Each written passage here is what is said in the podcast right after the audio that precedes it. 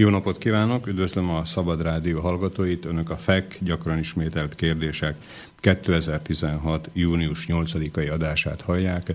Én Somogyi Szilárd vagyok, és mielőtt bemutatnám mai első vendégemet, mindenképpen meg szeretném kérni, illetve köszönni az eddigi támogatóinknak, hogy a rádió, illetve a műsor támogatásának szokását továbbra is tartsák meg. Azok, akik pedig nem tudják, hogy pontosan miről van szó, röviden elmondanám, hogy a Szabad Rádió, illetve ez a műsor is a hallgatók, adom, a hallgatók adományából tartja fenn magát, azaz immár három éve egyetlen másodperc kereskedelmi vagy politikai hirdetést, reklámot sem sugározunk, így biztosítva azt, hogy szerget, szerkesztőink bármiféle vélt vagy valós cenzúrától mentesen tudják megoldani vendégeikkel a beszélgetéseket, illetve a gondolatoknak a közlését. Tehát ezt köszönöm. Részletes információkat a támogatás lehetőségéről a www.slobodnyviszielacs.sk weboldalon találnak.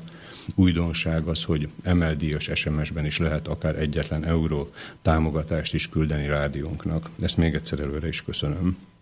Most pedig mai vendégünket üdvözlöm, Berta Szilvia Zsannát, Berta Szilviát, aki az Értünk, Értetek keresztény szociális párt alapítója, inkább elnöke. Üdvözlöm, kedves Szilvia, itt van a vonalban, hall engem? Igen, igen, üdvözlöm, jó napot kívánok, és köszöntöm a kedves rádióhallgatókat. Köszönöm szépen, hogy elfogadta a meghívásunkat, és akkor térjünk is mindjárt beszélgetésünk első konkrét tárgyára. Mivel foglalkozik, mit csinál most Szilvia? Én jelenleg igazából még egy szakmai alapítványt vezetek, meg vagyok a szakmai vezetője és az ügyvezetője is egyben, ami tanácsadással, szakmai tanácsadással foglalkozik, elsősorban foglalkoztatás politikai területen önkormányzatok számára, illetve cégeknek, magánembereknek, és régebben még a kormányzathoz is besegítettünk egy-egy gondolattal. Most jelenleg igazából ezt csinálom, és hát nem mellesleg van négy gyermekem, akik még mondjuk így, hogy erőteljes nevelésre szorulnak, ami szintén jelentősen kitölti a napjaimat. Ez gratulálok, és ez egy nagyon pozitív információ, de ennek előtte hadd kérdezzem még meg, hogy ön azt említette, hogy jelenleg ezekkel a tevékenységekkel foglalkozik, amit felsorolt. A jelenleg az azt is jelenti, hogy időbe valamelyes meg van határozva, hogy egy idő után valami mással fog foglalkozni? Hát így van, nyilván vannak céljaink. 2014-ben, miután a Jobbiktól elköszöntem, akkor én erőteljesen a szakmai munkára koncentráltam, mert a politika az egy nagyon sziszifuszi tevékenység volt abban a formában, ahogy akkor űzni kényszerültem, minimális eredményekkel, és nagyon vágytam rá, hogy végre valami értelmeset csináljak.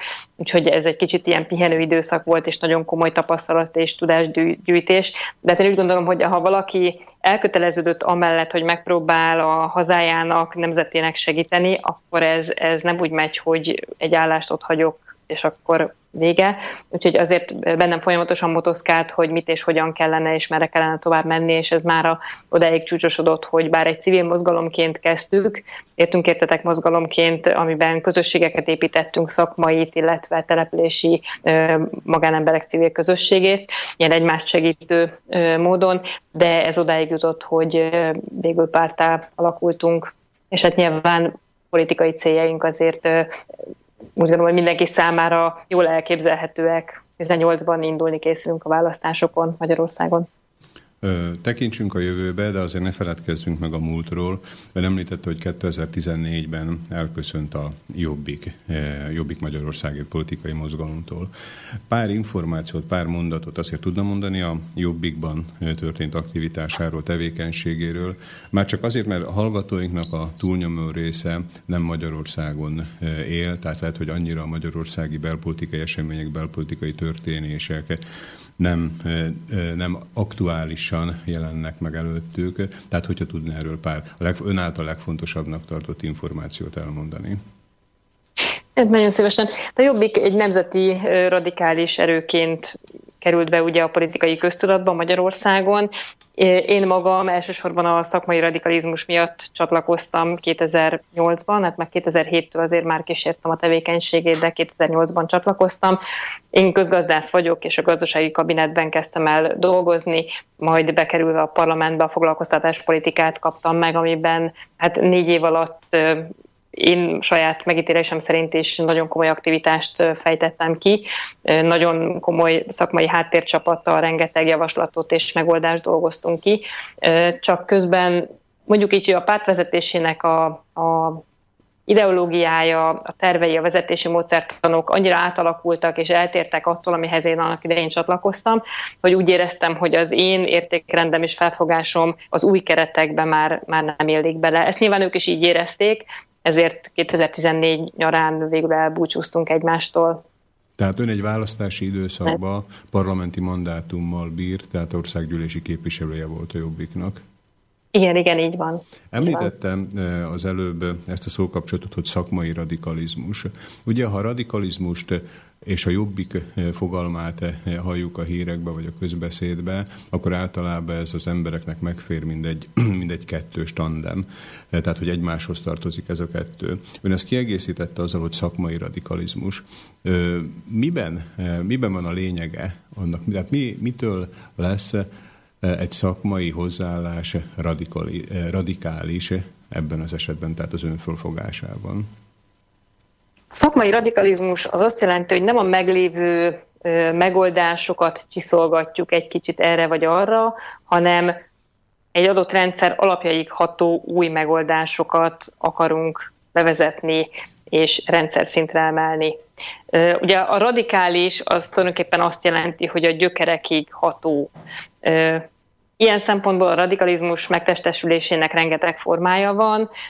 Sajnos a köztudatban az a fajta radikalizmus ment át, amit, amit egyfajta, nem is tudom, fizikai radikalizmusnak lehet nevezni, pedig ez egy sokkal tágabb fogalom radikalizmusnak lehet nevezni azt is például, amikor egy, egy csoportosulás olyan erkölcsi vagy vallási értékeket képvisel, egy olyan közegben mondjuk a kereszténységet a mai materialista világfelfogás közepette. Ez is egyfajta radikalizmus. Ilyen szempontból az értünk értetek keresztény szociális párt is, ha lehet mondani radikális, hiszen szembe megy a mai profit és pénzközpontú materiális világfelfogással. Tehát jól Tehát, azt, hogy hogy a radikalizmus, a szakmai radikalizmus az önfölfogásába mindegy következetességet jelent inkább, tehát hogy kitart azokhoz az elvekhez, ami alapján ön politizálni kezdett, vagy amit ön eh, el szeretne érni, tehát hogy, hogy nem eh, annyira hajlamos eh, különféle kozmetikázásokra, vagy pedig elhajlásokra?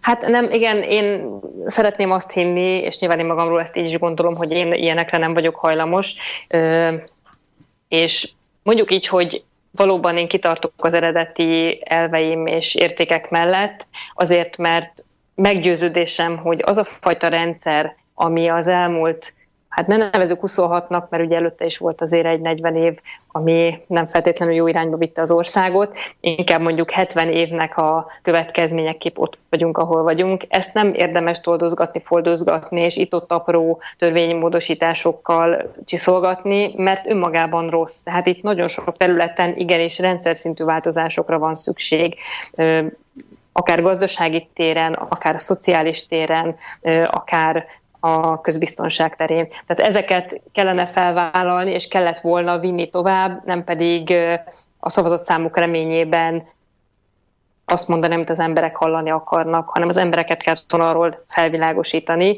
hogy az, amit akarunk egyes területeken, a számukra hol és hogyan lesz jó. Szilvia, kérem, ön említette, hogy politikusként, szakpolitikusként, tehát mások által is megtalálna az ön jó érzés alapján, és sikeresnek mondható, mondható munkát végzett.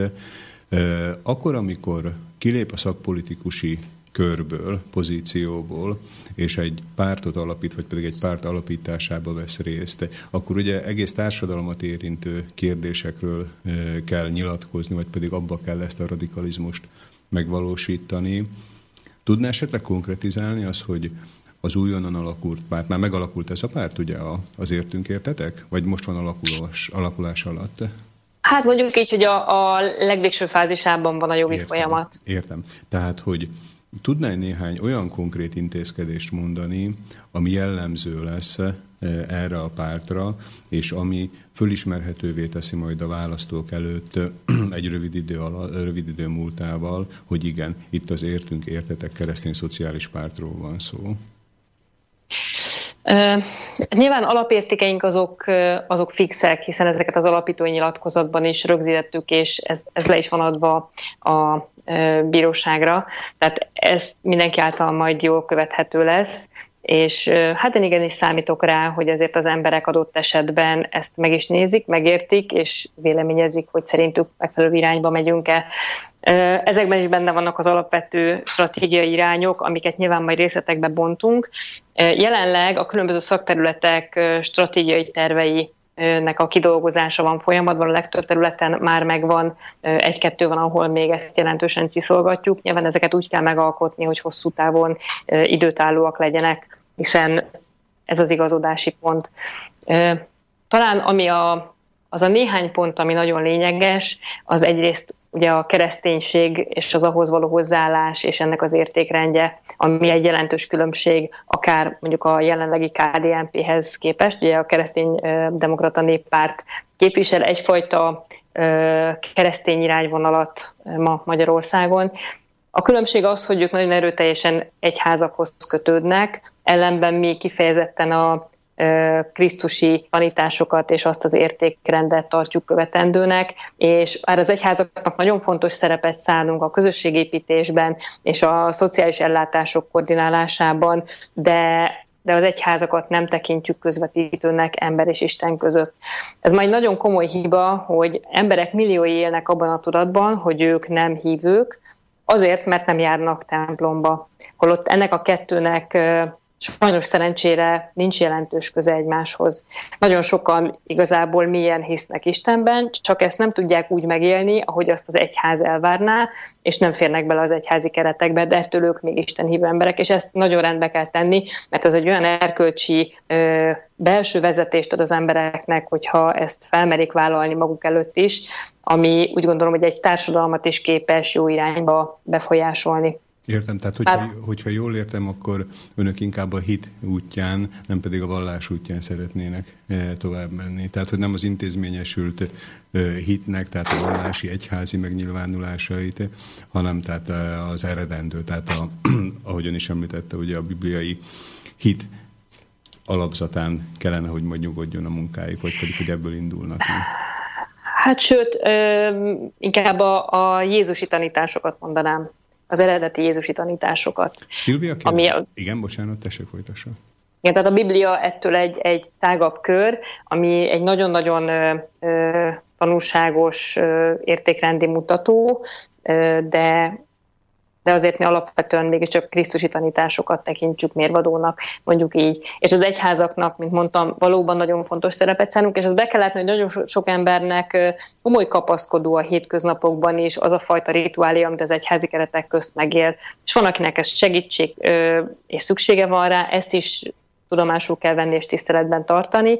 Mindenki úgy találja meg Istenhez az utat, ahogy az ő lelkében ez ott van. Csak ezt viszont is elvárhatják azok, akik ellenben nem egyház és templomban járók.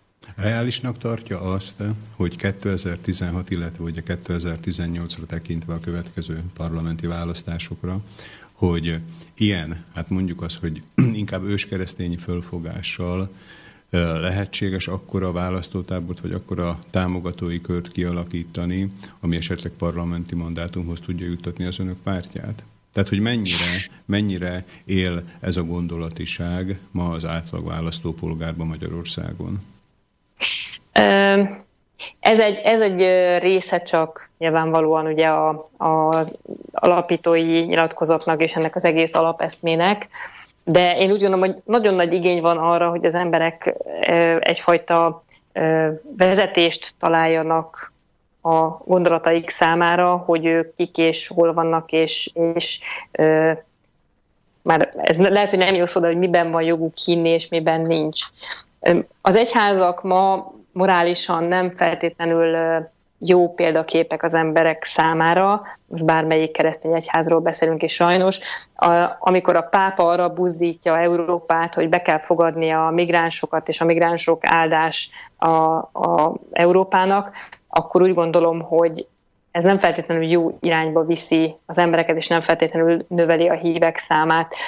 Márpedig, ha nem akarjuk, hogy ezek az embertömegek elforduljanak egy materialista, pénzközpontú és teljesen evilági élfhajház irányba, akkor mutatni kell nekik egy másik alternatívát. Igen, én úgy gondolom, hogy nagyon komoly nem csak, hogy fogadókészség, hanem, hanem igény van arra, hogy, hogy ezt tisztába tegyük. De, de azért mondanám, hogy én egy, én egy reál ember vagyok kétszeres közgazdászként, tehát én azért nagyon a, a szakmai ö, munkát is ö, preferálom. Mondjuk ez a kettő, a szakralitás és a szakmaiság, ez az én két területem, még ha furcsán is hangzik így együtt. A másik, másik ö, meghatározónk a... Szoci... és a szakmaiság. Szakmaiság. Milyen, milyen jó az alliterációja is. Igen, tessék, folytassa, Szilvia. A, a másik, már a névben is meghatározó eszme az ugye a szociális érzékenység, amire pedig szintén nagyon nagy szükség van. Az elmúlt 26 évben olyan vadkapitalista irányba ment el Magyarországon a, a gondolkodás, hogy teljesen kiölte az emberek egymás iránti szociális érzékenységét. Ugye óriási nagy lett a kötelező elvárt szolidaritás, ami ugye adók, tehát a közterek formájában nyilvánul meg, és Ma, ha azt nézzük, hogy mennyi közteher hárul egy emberre, az összes általános forgalmi adóval, szociális hozzájárulási adóval, személyi adóval és mindennel, akkor a teljes bruttó keresetének jó, hogyha a 20%-át megtarthatja, de lehet, hogy még azt sem éri el. és olyan emberek... Azt, hogy az önök alakuló pártja, tehát amennyiben döntéshozói pozícióba kerül, akkor tehát a közterheknek az, a lakosságra eső részét csökkenteni? Ö- két irány képzelhető el. Az egyik, hogy csökkentjük a közterheket, ebben az esetben a szolgáltatások színvonalán nem lehet emelni. A másik lehetőség, hogy a közterhek nem csökkennek jelentősen, viszont szűkítjük a e, biztos, e, biztosítási szakszóval kockázott közösséget, ahol elvárt a kötelező szolidaritás. És akkor viszont ennek a körnek egy sokkal minőségibb szolgáltatást lehet nyújtani, mondjuk egészségügy területén, oktatás területén.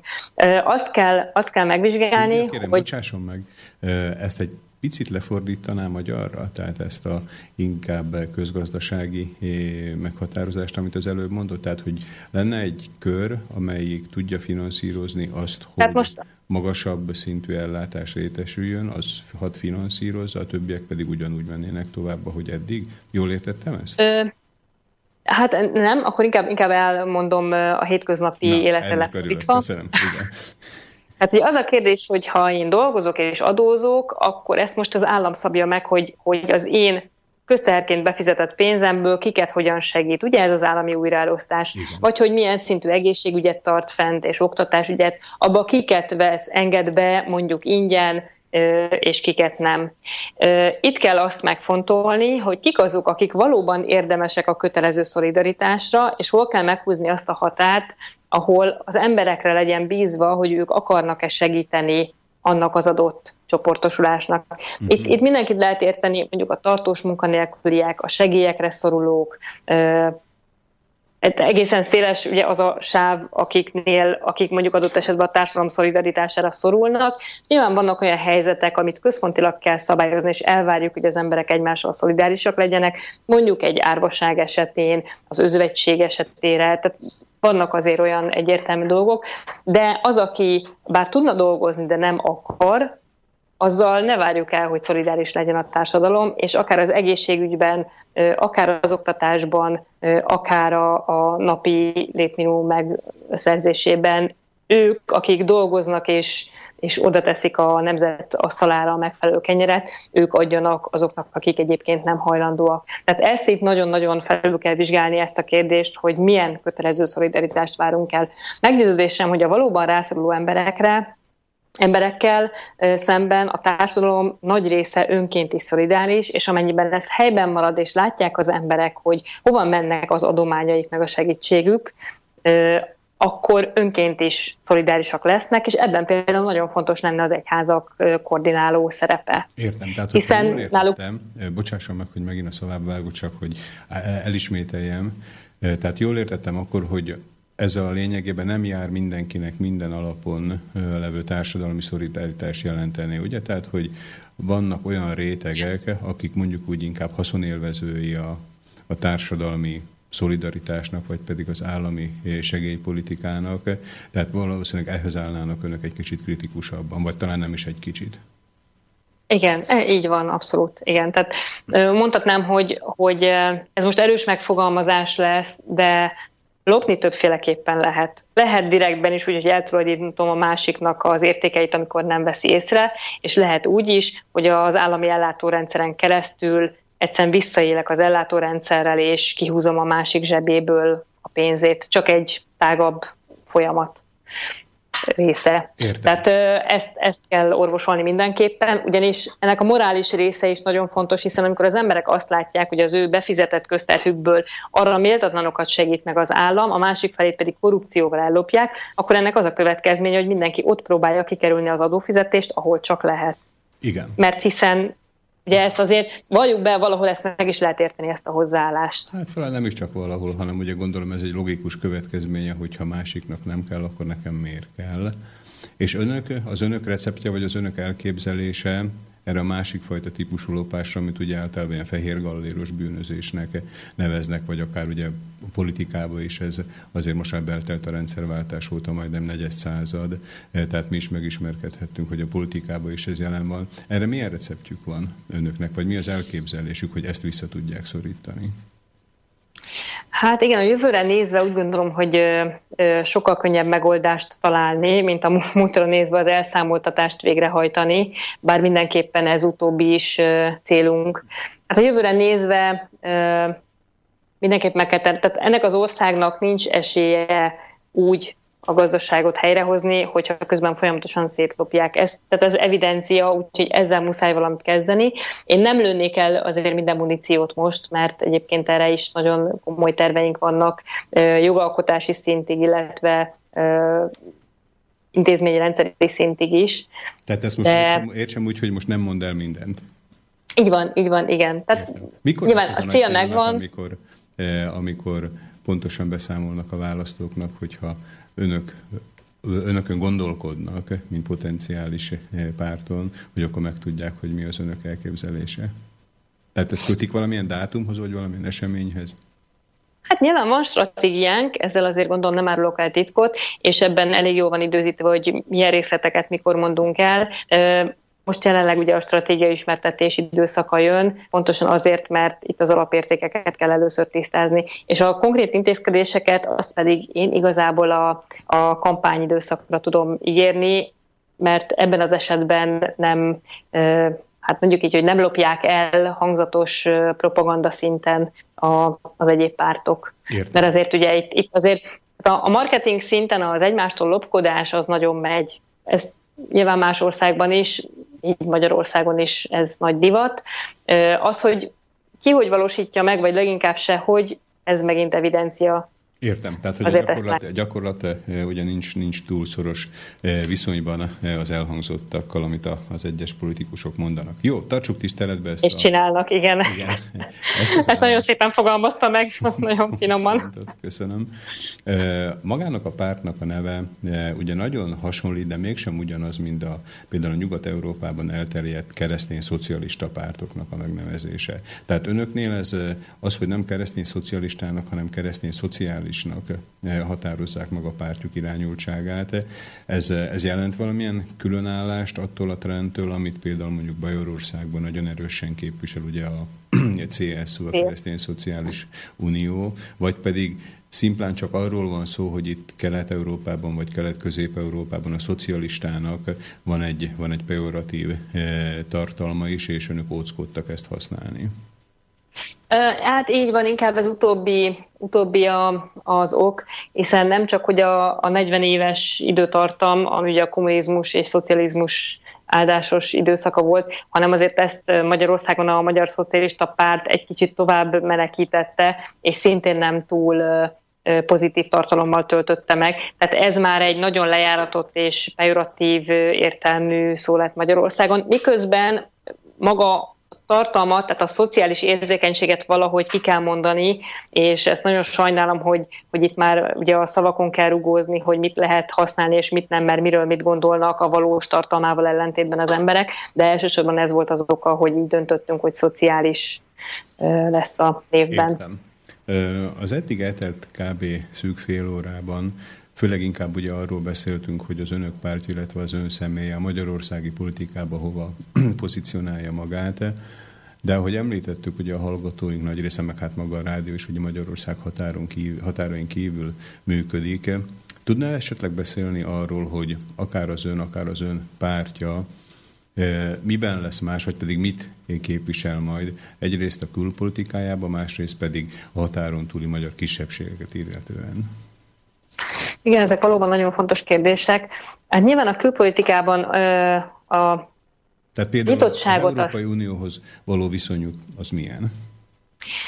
Az Európai Unió amennyiben gazdasági szövetséget jelent, ugye ez az egész így indult, a komparatív gazdasági előnyökre alapozva együtt egy nagyobb gazdasági erőt képviselni, azt kifejezetten szükségesnek tartjuk. Most az Európai Unió jelenleg nem ezt képviseli, hanem egy politikai unió a cél, ezt azért lássuk be, amit központilag irányítanak, minimális állami, nemzetállami autonómiával.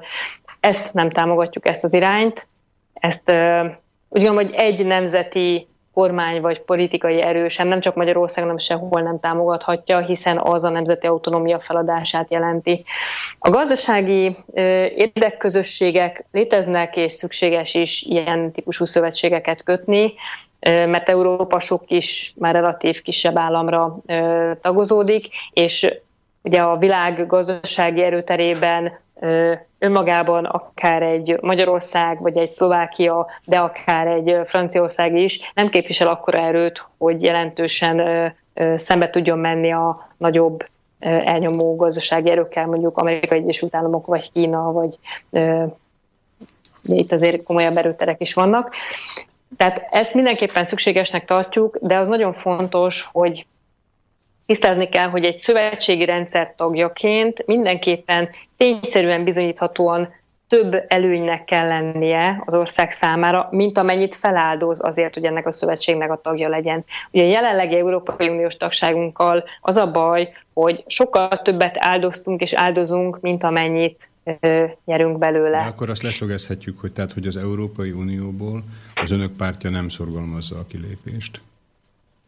Ö, nem, hát nyilván nem, ez nem, nem lehet az első lépcső, hogy lépjünk ki az Unióból, ugyanakkor ezt a helyzetet meg kell változtatni, és az a kérdés, hogy ezt milyen módon lehet.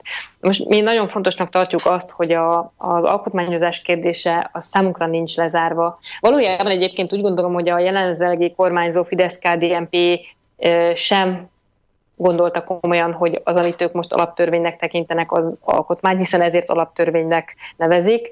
Ezt ma minden jogtudó ember tudja, hogy valójában a történelmi alkotmány az, aminek jog szerint hatályban kellene lennie, és ameddig az nincs hatályban, addig a bitorlás időszakának lehet ezt nevezni. Ez Szilvia, jogilag... Egy, egy, azt hiszem, hogy egy elég magvas és nagy témát érintett ezzel, Viszont hagyjunk egy kis földolgozási időt, hogy ezek a gondolatok leülepedjenek a hallgatóinkban. Elérkeztünk a műsorunk feléhez, hallgassunk egy kis zenét, és akkor utána e, tudunk egy kicsit több időt is szállni arra, hogy ezt a gondolatot jobban kifejtsük.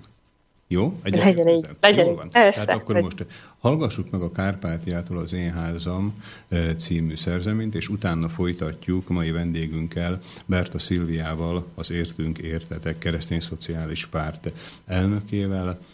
A zene után tehát újra itt vagyunk. Thank you.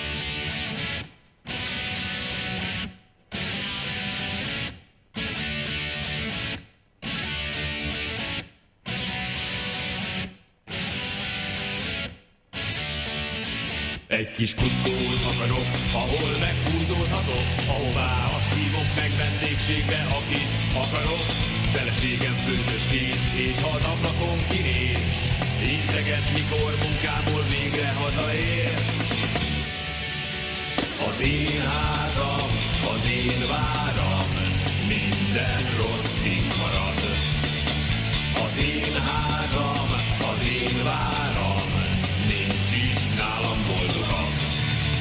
Mikor elnyom az álom fejem puha párnákon, pihen elmondok egy imát, és a holnapot várom. Reggel forró kávéval, és a kedvenc újsággal, kezemben olvasgatok, bosszankodok az egész családdal. Az én házam, az én váram, minden rossz így marad. Az én házam, az én váram,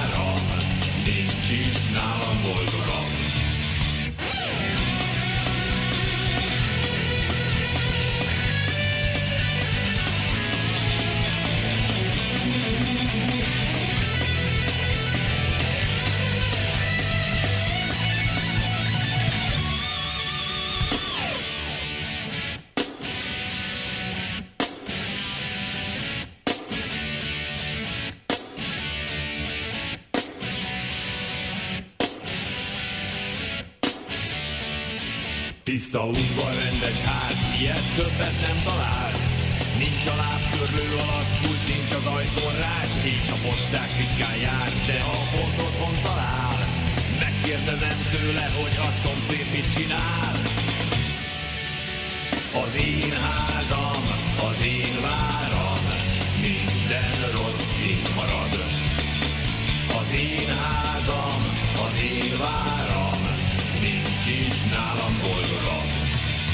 Egy kis kuckót akarok, ahol meghúzódhatok, ahová azt hívok meg vendégségbe, akit akarok.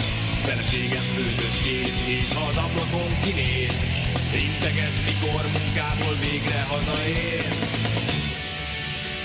Az én házam, az én váram, minden rossz marad.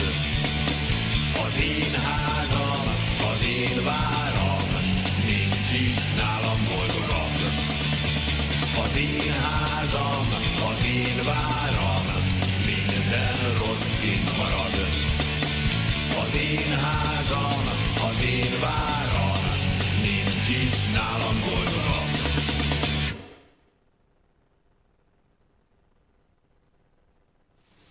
Üdvözlöm a hallgatókat! Önök ismét a Szabad Rádió FEK gyakran ismételt kérdések című 2016. június 8-ai adását hallják. Mai vendégünk Berta Szilvia, műsunk első felének vendége, aki az Értünk, Értetek keresztény szociális párt elnöke. Az első fél arról beszéltünk, hogy Magyarország, illetve a magyar politikai, belpolitikai életben miben fog ez különbözni ez a párt az eddig megszokottaktól. Most pedig rátértünk egyrészt a nemzetközi vonatkozásokra, a nemzetközi fölfogásra, amelynek során az elnök asszony említett egy, egy nagyon fontosnak tűnő gondolatot, ami az alkotmányt illeti. Itt van Szilvia, hall bennünket? Igen, igen, igen, ismét köszöntöm a kedves rádió hallgatókat.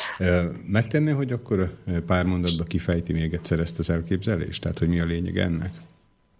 Igen, tehát a, ugye a nemzetközi kapcsolatokban azt evidenciának tekintjük, hogy nyilván gazdasági kapcsolatokra, szövetségekre szükség van, különösen azért, mert Európa relatív kis országokra tagozódott kontinens, és ahhoz, hogy megfelelő módon és hatékonyan tudjuk fellépni a világgazdaságban, ahhoz valóban szükség van szövetkezési formákra. Mindig az a lényeg, hogy a, a nemzetállam számára több előnye legyen ennek, mint amennyit föláldoz. Jelenleg ez nem így van Magyarország számára, bár rettenetesen nehéz helyzetben vagyunk, ez kétségtelen, mert nagyon sok szempontból az intézményrendszerek és az egész ország struktúrája, gazdasága már nagyon összefonódott az Európai Unióval, tehát az biztos, hogy ez most már nem egy egyszerű helyzet, de a csatlakozási szerződés újratárgyalásától és annak bizonyos feltételeinek a megváltoztatásától úgy gondolom, hogy egy valóban nemzeti elkötelezett erő sem tekinthet el. És hát e, erre egyfajta evidenciát nyújtana egy valódi alkotmányozás, amikor a történeti alkotmányt hatályba vissza helyezi az országgyűlés. Tehát itt a Magyarország ez lenne... alkotmányáról beszélünk, ugye? Tehát nem egy Európai Uniós alkotmányról. Nem, nem, nem, nem. Itt Magyarország alkotmányáról. Jelen, jelenlegi alaptörvényt alaptörvénynek hívják, nem is alkotmánynak, hiszen ezt ugye a Fidesz-KDNP jelenlegi kormányzó erő is pontosan tudja, hiszen rengeteg jogászuk van, hogy Jogilag valójában a Szent Korona országának alkotmánya, a magyar történeti alkotmány az, ami, ami hatályos lehet csak, hiszen az egyszerűen bitorlás időszaka van. Na most amennyiben ez visszakerül hatályba, akkor az összes nemzetközi szerződést újra kell tárgyalni, Szilvia, mert ezeket kérem, egy... Bocsásson meg, hogy ismét a szalváuk, csak néhány olyan fogalom hangzik el, ami valószínűleg ön számára teljesen világos, de lehet, hogy a számomra, vagy a hallgatóink egy részének nem teljesen. Tehát a, a Szent Korona és az alkotmány kapcsolatát Röviden bemutatná, hogy hogy fogja ön ezt föl, tehát ami előbb elhangzott, tehát hogy a Szent Korona alkotmánya, mit jelent ez? Igen, nagyon szívesen. Hát a, a Szent Korona országa az egy szövetségi ország volt, nagyjából ezer éven keresztül nyilván rengeteg hányattatás közepette, de több nemzet szövetségeként remekül működött. Ennek az országnak volt egy alkotmánya, ami a történelmmel együtt fejlődött, csiszolódott, változott a kor aktuális követelményének megfelelően ez a Szent Korona alkotmány. Ugye a második világháború után ezt hatályon kívül helyezték, és jött helyette a kommunista alkotmány, ami hát olyan volt, amilyen, de nyilvánvalóan ez egyfajta elnyomó diktatúra által véghez vitt bitorló időszak, ami a mai napig nem ért véget, hiszen Magyarország történeti alkotmányát nem helyezték újra hatályba. Tehát a történeti alkotmány a Szent, ha jól értem a szavait, akkor a Szent Koronából eredezteti a jogosultságát, vagy a legitimitását, ugye? Tehát, hogy Ö, így van, igen. Mint egy étosz biztosítja azt az alapot, ami az, amire az ország alkotmánya épül. Jól értettem ezt? Ö, igen, nagyon. Ugye hát a Szent Korona országa az elválaszthatatlan volt a Szent Koronától és annak az eszmeiségétől, ami pedig az istenhit és a szakralitás alapján állt. A magyar Szent Korona az nem a klasszikus értelme vett korona volt, hanem egy beavató korona, amit egyetlen alkalommal a királyjá koronázáskor tettek a király fejére, és hát mondjuk így egyfajta isteni áldást volt hivatott közvetíteni, és a királynak az isteni segítséget megadni a kormányzás során, és nyilván azt a fajta kontrollt is, amennyiben szembe megy az Istentől származtatott Szent Korona alkotmányjal, és felségvel a Szent Koronával, akkor ennek nyilván megvoltak a következményei. Ezt több király is így gondolta. Értem. Ez egy nagyon érdekes téma, érdemes utána olvasni egyébként. Tehát akkor a Szent Korona az nem egy mondjuk úgy most profánul múzeumi tárgy, hanem egy, egy olyan funkcióval bíró eszköz, amely, amely bizonyos kapcsot jelent ugye a földi való és a földön túli, vagy pedig a föld feletti való között mindegy kontroll gyakorolva, tehát keretet ad ennek az egésznek. És ha jól, hát így van. Ez a... Ha jól értettem azzal, hogy ugye a kommunista hatalom átvétel hozta magát az alkotmánynak a, a cseréjét is, tehát jelenleg a Szent Korona nincs abba a pozícióba visszahelyezve, amelyet hosszú évszázadokon, vagy akár egy évezreden keresztül a magyar közösségnek, vagy pedig itt a Kárpát-medencei térségnek az életében betöltött. És ezt szeretnék önök, e, tehát támogatni, vagy pedig visszahelyezni a Szent Koronát, mint fogalmat ebbe a pozícióba? Ö, így van, tulajdonképpen ez a lényege, és bár a jelenlegi alaptörvényt sok mindenben érheti kritika, de én azért úgy vagyok vele, hogy mégiscsak tette egy lépést abba az irányba, hogy a köztudatba az, hogy Szent Korona és Szent Korona alkotmány, történeti alkotmány, ez visszakerült egy kicsit, vagy bekerült. Tehát ma már sokkal többen tudják, hogy egy ilyen hogy, hogy ez létezik egyáltalán, és hogy ez, ez mit is jelenthet. Tehát én azért azt gondolom, hogy, hogy mégiscsak... Átkerült a Magyar Nemzeti Múzeumból az országgyűlésnek az épületébe, valószínűleg akkor ez is egy ilyen szimbólumszerű mozdulat volt, tehát hogy inkább abba, abba az épületbe legyen, ahol, ahol egykoron ugye az egész eh, Magyarország gyűlés eh, találkozott, és akkor így a Szent Korona ezt talán próbálja kifejezni. Igen, ez mindenképpen tekinthető egy ilyen szimbolikus lépésnek szerintem is, igen. Tehát én úgy gondolom, hogy nagyon apró lépésekben, de azért azért haladunk, hát mi ezt szeretnénk egy kicsit nagyobb léptekben is felgyorsítani. És ebben az esetben pedig egyszerűen jogilag kötelezettség keletkezik arra, hogy az összes nemzetközi szerződést újra tárgyaljuk, hiszen azok egy bitorlási időszak alatt jöttek létre, tehát jogilag nem hatályosak, nem jogfolytonosak egy új időszakban, amikor ugye visszakerül a normális jogállapotba az ország. Hogy ezt én úgy gondolom, hogy itt minden minden összefügg, és nyilván azért megyünk, hogy lehetőségünk legyen adott esetben ezeket megvalósítani. És akkor jön a, a határon túli magyarságnak a kérdése, a jelenlegi államhatáron túli. Hát nyilvánvalóan a minimális cél, amit egy nemzeti politikai erő kitűzhet maga elé, az az, hogy ha már a trianoni békediktátumot velünk végrehajtatták, akkor annak a másik fele is legyen meg, tehát azok a az országok, amelyek az elcsatolt területeket megkapták, bizony ők is hajtsák végre a rájuk vonatkozó részeket, mert ez viszont elmaradt, és ezt senki nem ellenőrizte, ezért a, a magyarságnak a magyar tudat megőrzése, ami kulturális értelmű, nyelvhasználati értelmű, és ugye számos dolgot fel lehet sorolni.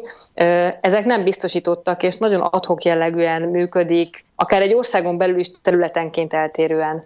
Tehát, van, ahol... Igen, bocsásson meg. Tehát, hát van, ahol jobban... A, tehát Ugye az egyik fél, tehát a, az egykori mondjuk úgy Nagy Magyarországnak végre, tehát el kellett szenvednie mindazt, amit a trianoni szerződés rárót, de a, a megalakuló új utódállamoknak viszont már lazábban kezelték ezt a, ezt a kötelezettségbetartását. Tehát erre tetszett gondolni, ugye? Hogy... Így van, így van, sőt annyira lazán, hogy nem is ellenőrizték egyáltalán, hogy vajon az ott, ott átkerült magyarságnak milyen jogai és lehetőségei vannak az saját magyarság tudatú kultúrájuk megőrzésére.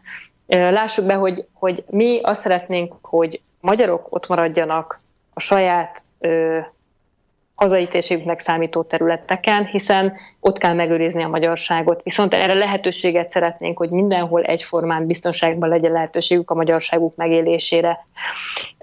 Az, hogy, az, hogy a történelem mit hoz a jövőben, Hát mondjuk így, hogy én nagyon szeretnék egy olyan anyaországot felépíteni, amelyik utána az elszakított területeken élő összes nemzet számára vonzó lesz, hogy inkább ahhoz tartozzon. Ez ezt az ahhoz tartozás... Egyelőre egy álom. Milyen értelemben álmodja meg, hogyha ezt tetszett? Tehát ez inkább egy lelki kapcsolatot jelentene, egy, ahogy említette azt is, egy állampolgársági kapcsolatot, tehát mondjuk egy kettős állampolgárság követén, vagy pedig akár egy földrajzi kapcsolódást, geográfiai kapcsolódást, újra kapcsolódást. Tehát önöknek ez a perspektíva, ez hogy jelenik meg? Hát nekünk ez a perspektíva, majd meglátjuk, hogy a történelem mire ad lehetőséget. Egy biztos, hogy a Szent Korona országa nem hadierővel volt egyben tartva, hanem, hanem az úgy egyben egy egység volt, azért, mert így akarták azok a területek is. Ideális lát esetben... Erre, lát erre lehetőséget, vagy a realitás, Szilvia, hogy ahogy ön említette, azok a területek, tehát hogy azok a területek ismét valamiféle akár vágyat, vagy legalább motivációt, vagy érdekük fűződjön ahhoz, hogy, hogy a Szent Korona államához tartozzanak?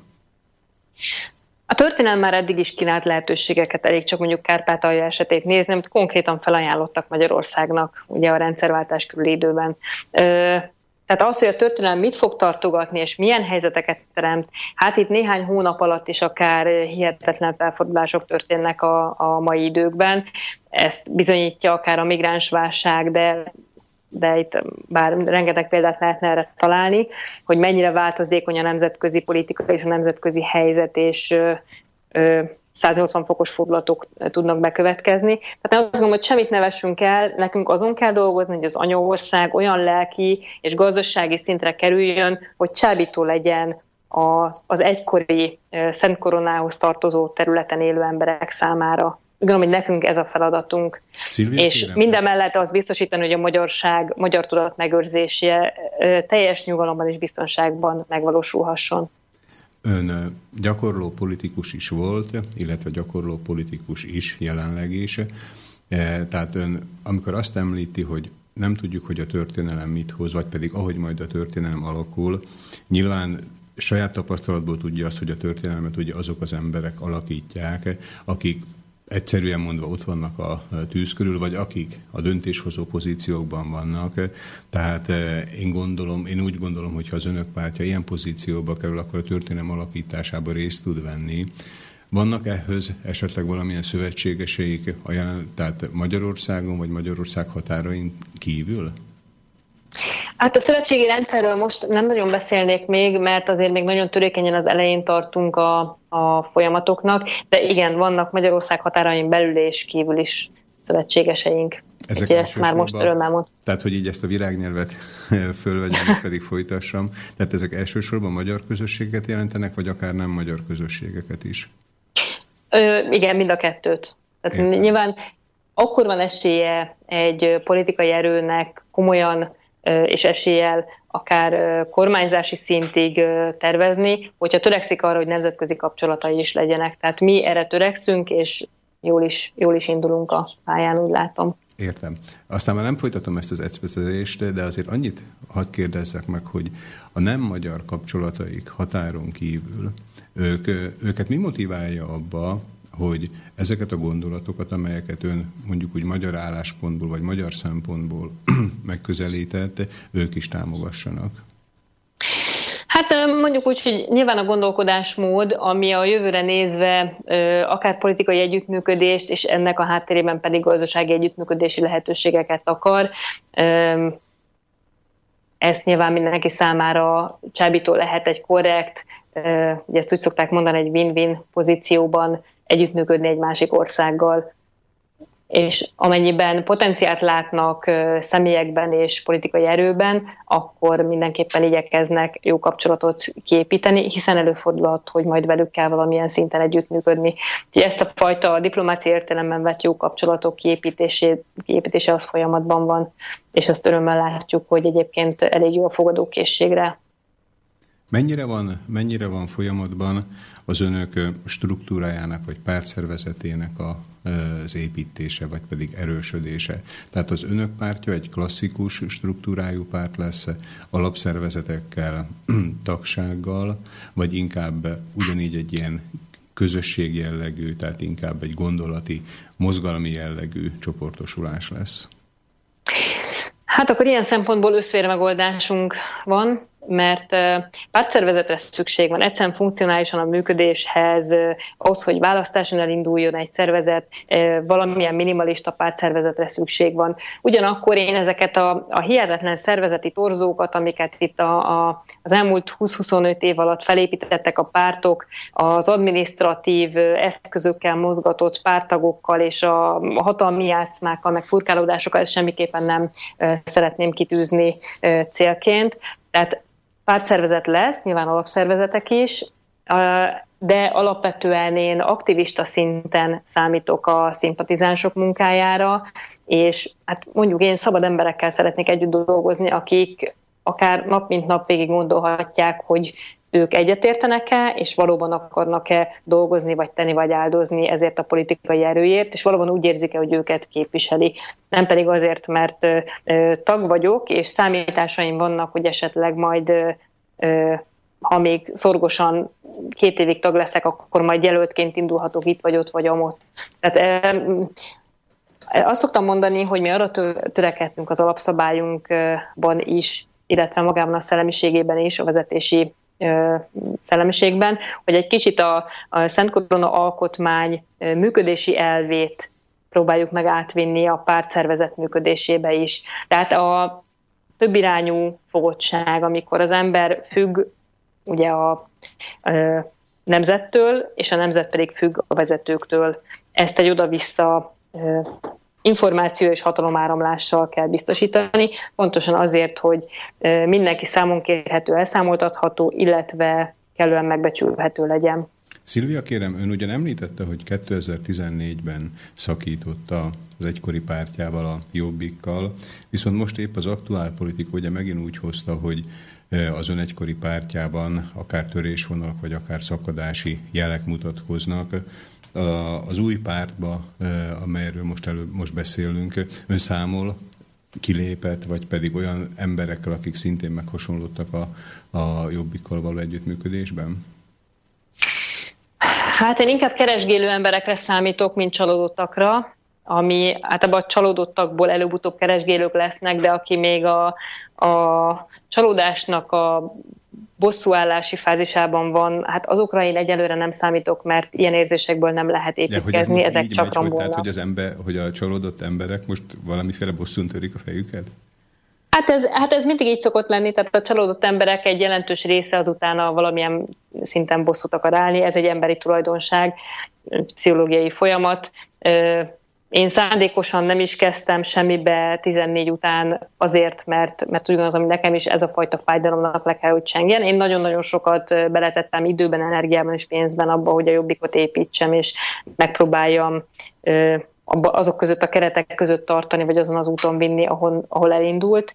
És hát valóban ez fájdalom, tehát ezt is lehet mondani. Nem gondolom, hogy ez szégyelni való, hogy amikor az ember azt látja, hogy valami tönkre megy, és elkanyarodik attól, amiért ő sok mindent megtett, akkor az fájdalom, és én úgy gondolom, hogy ebből az érzésből viszont nem lehet újat építeni, tehát ezt mindenkinek csak azt tudom tanácsolni, hogy várja meg, amíg ez lecseng, és amikor képes ezt úgy megélni, hogy azt látja, hogy nem volt értelmetlen, mert ez is előre vitte pár lépéssel a nemzeti gondolkodást, a társadalom felfogását csiszolgatta, és legalább egy csomó jó embert megismert, akikkel tovább lehet lépni. Amikor erre eljut erre a szintre, akkor már van létjogosultság annak, hogy egy új irányt keressen és újra nekiálljon dolgozni. Hát erre mindenkinek meg kell érni, és sajnos hát most tényleg olyan dolgok történnek a jobbikban már az elmúlt időszakokban, ami nagyon sok embert úgymond elmar a a pártól, és hát nyilván egy részük előbb-utóbb kiköt nálunk, és majd meglátjuk, hogy ki az, aki alkalmas arra, hogy csináljunk valamit együtt, és ki az, aki nem. Szilvia, Ezt mindig egyéni szinten kell meglegelni. És mondja, mondja kérem eh, a hallgatóinknak, hogy, hogy, hogy hogy van ez, hogy megy ez. Tehát ön Ugye az előző választási időszakban országgyűlési képviselő volt, ellenzékben politizáltak. Ennek ellenére, ha jól tudom, ön volt azon kevesek egyike, akinek a törvényjavaslatait a kormány többség is támogatta, tehát amelyek átmentek a törvényhozási folyamaton, elfogadták ezeket a törvényeket. Hogy egy ilyen képviselő, tehát aki ezt meg tudja csinálni, hogy ellenzékből át tud vinni törvényjavaslatokat, hogy csak úgy elengedik? Igen, ezek módosító javaslatok voltak, ami nyilván nem kisebbíti az értékét. Volt, igen, volt egy pár, amit sikerült átvinni. Hát mondjuk úgy, hogy az ő mérlegelésük nem a szerint az értékrend szerint történik, mint ahogy én mérlegeltem volna. És én nyilván egy más, máshogy, máshogy választottam, és máshogy szelektáltam volna az embereket, de hát ezért is történt az, hogy végül szakítottunk egymással, ha lehet ilyen hasonlattal mondani, mert nekik, nekik más, más volt fontosabb. Ott az egy nagyon komoly elvárás volt, hogy a kereteket elfogadja mindenki, és abba a rendszerbe álljon be, amit az elnökség meghatároz.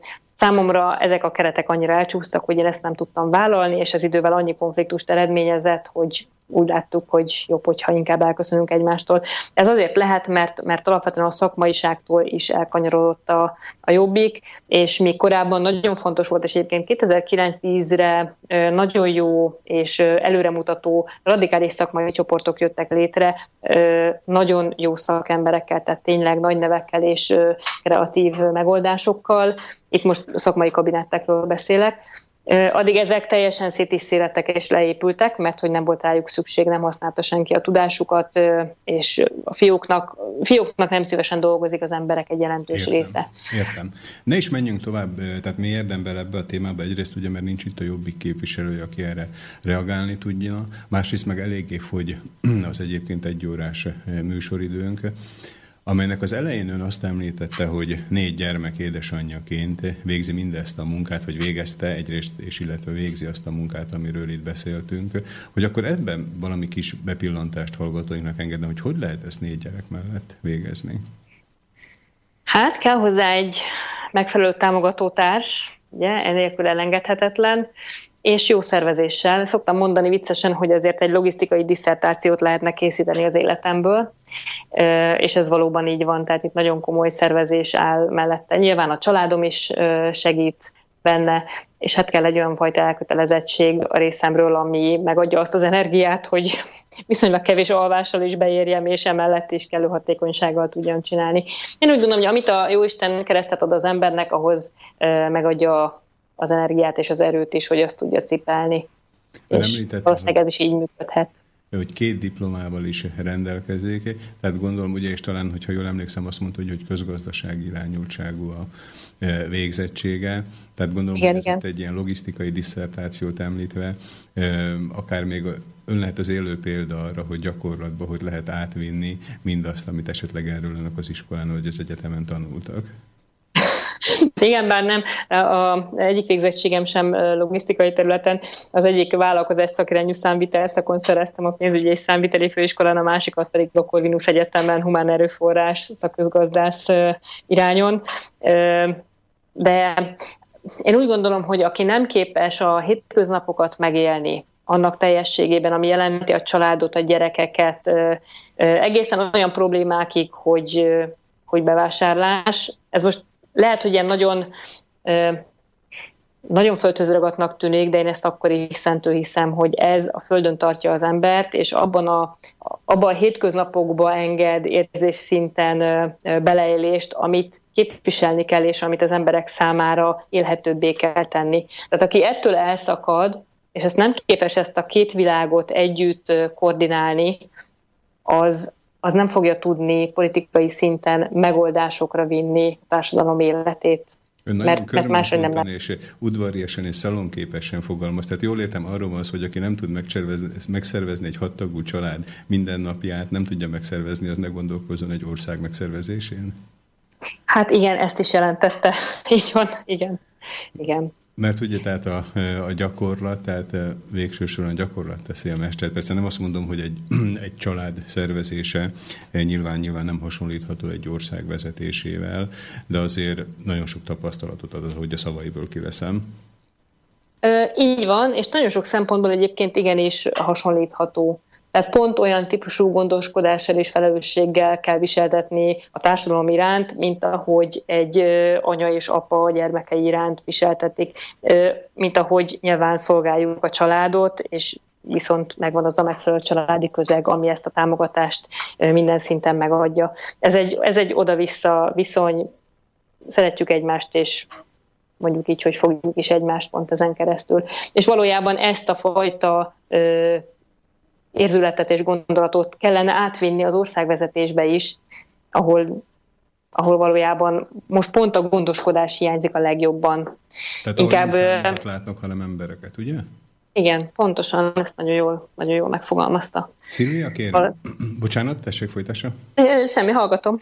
2018-ban lesznek ugye a következő választások Magyarországon, ami azért a mi hallgatóinkat, tehát itt a határokon túl, főleg Szlovákiában, olyan szempontból is érintik, tehát hogy akinek kettős állampolgársága van, vagy rendelkezik magyarországi állampolgársággal, az, az szavazni is tud ezeken a választásokon, vagy le tudja adni a voksát.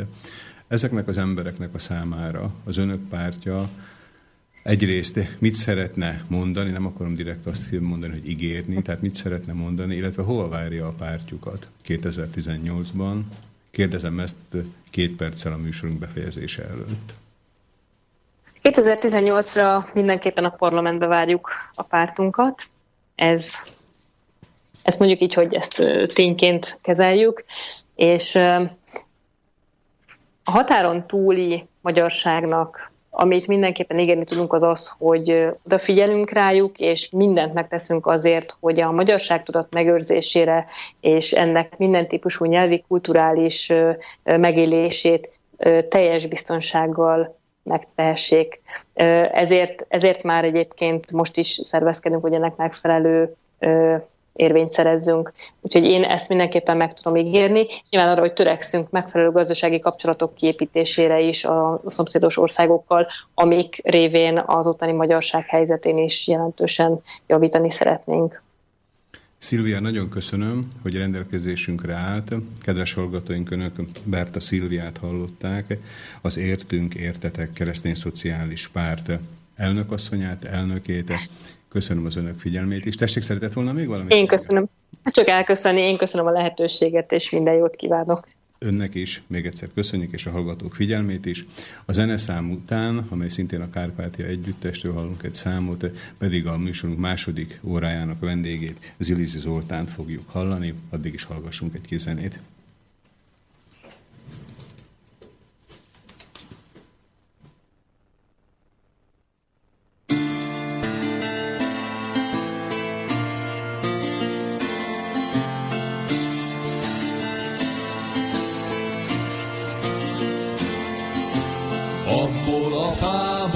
Vágjátok az én keresztem, amit akkor ültettek, amikor születtem.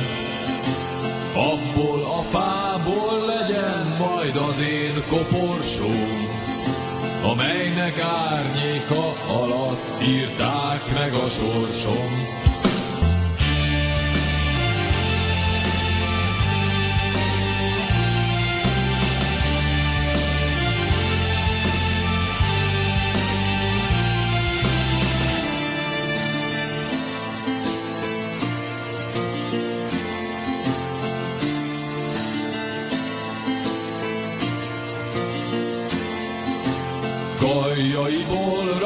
Rakjatok egy olyan nagy tüzet, ami még egyszer táplálja kihűlő szívemet.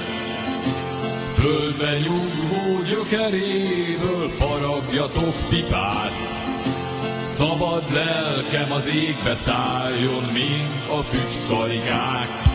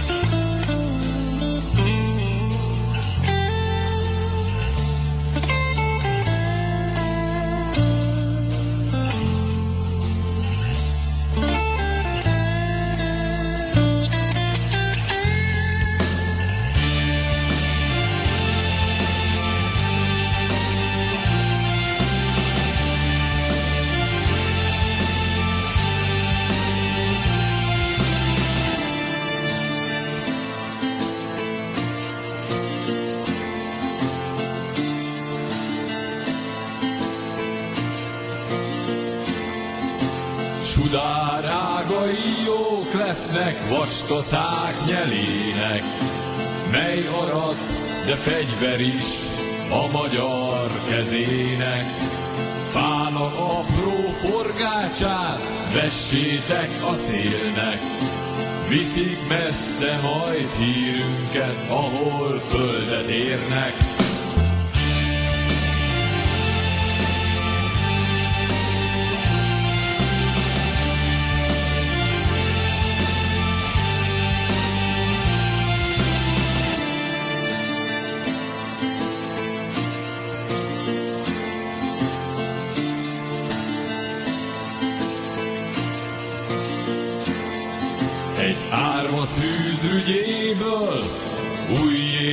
Sarjadjon.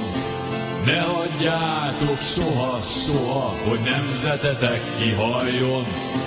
Legszebbik részéből végül bölcsőt készítsetek, hogy szebb jövőről álmodjon minden magyar gyermek.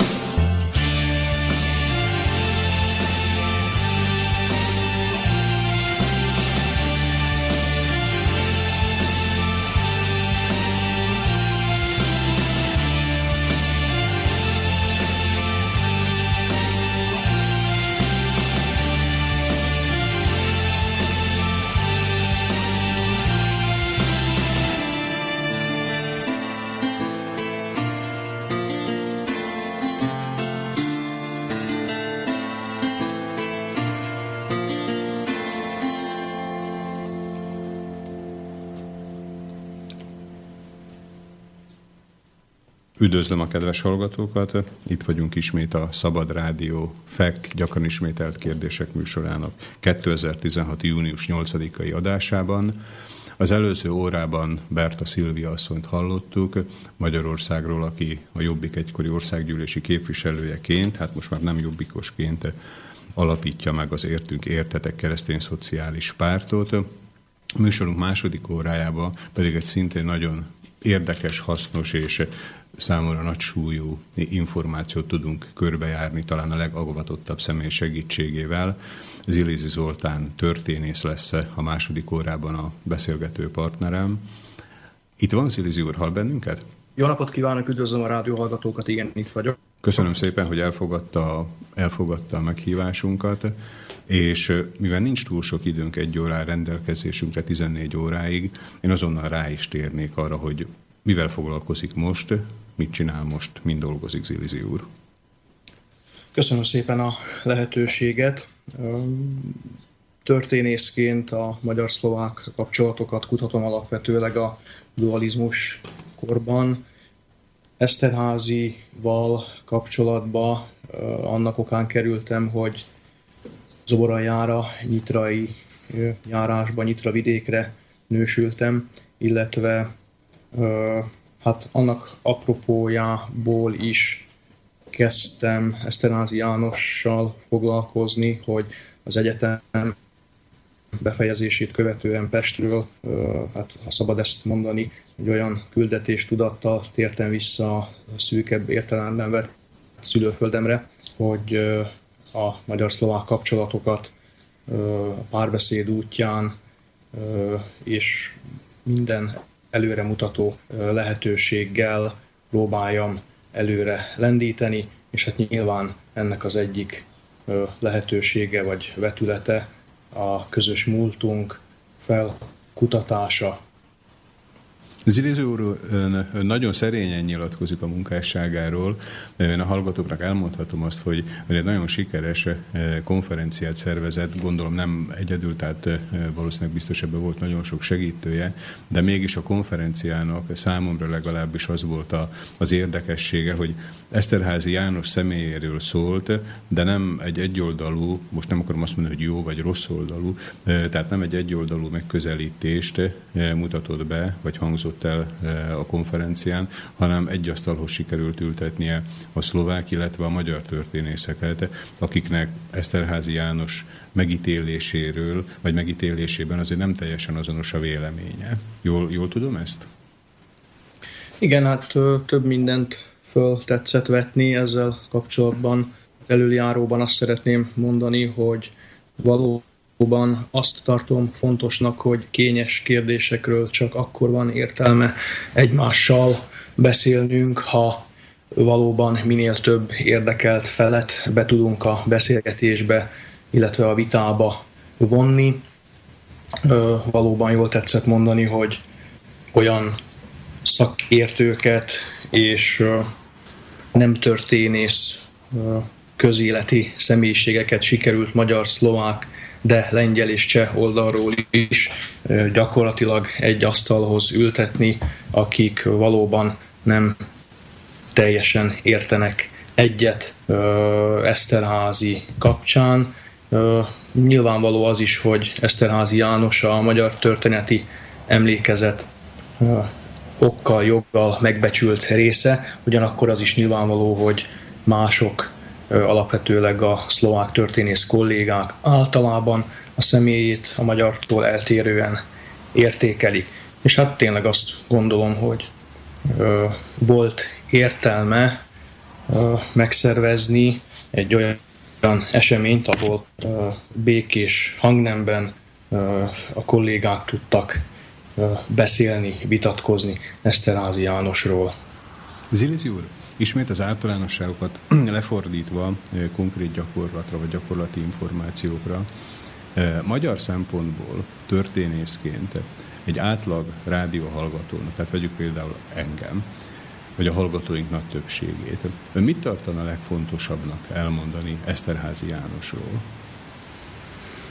Igen, Eszterházi a magyar közösség számára, amiként a szlovák közösség számára is szimbólum, nyilván a számunkra pozitív szimbólum.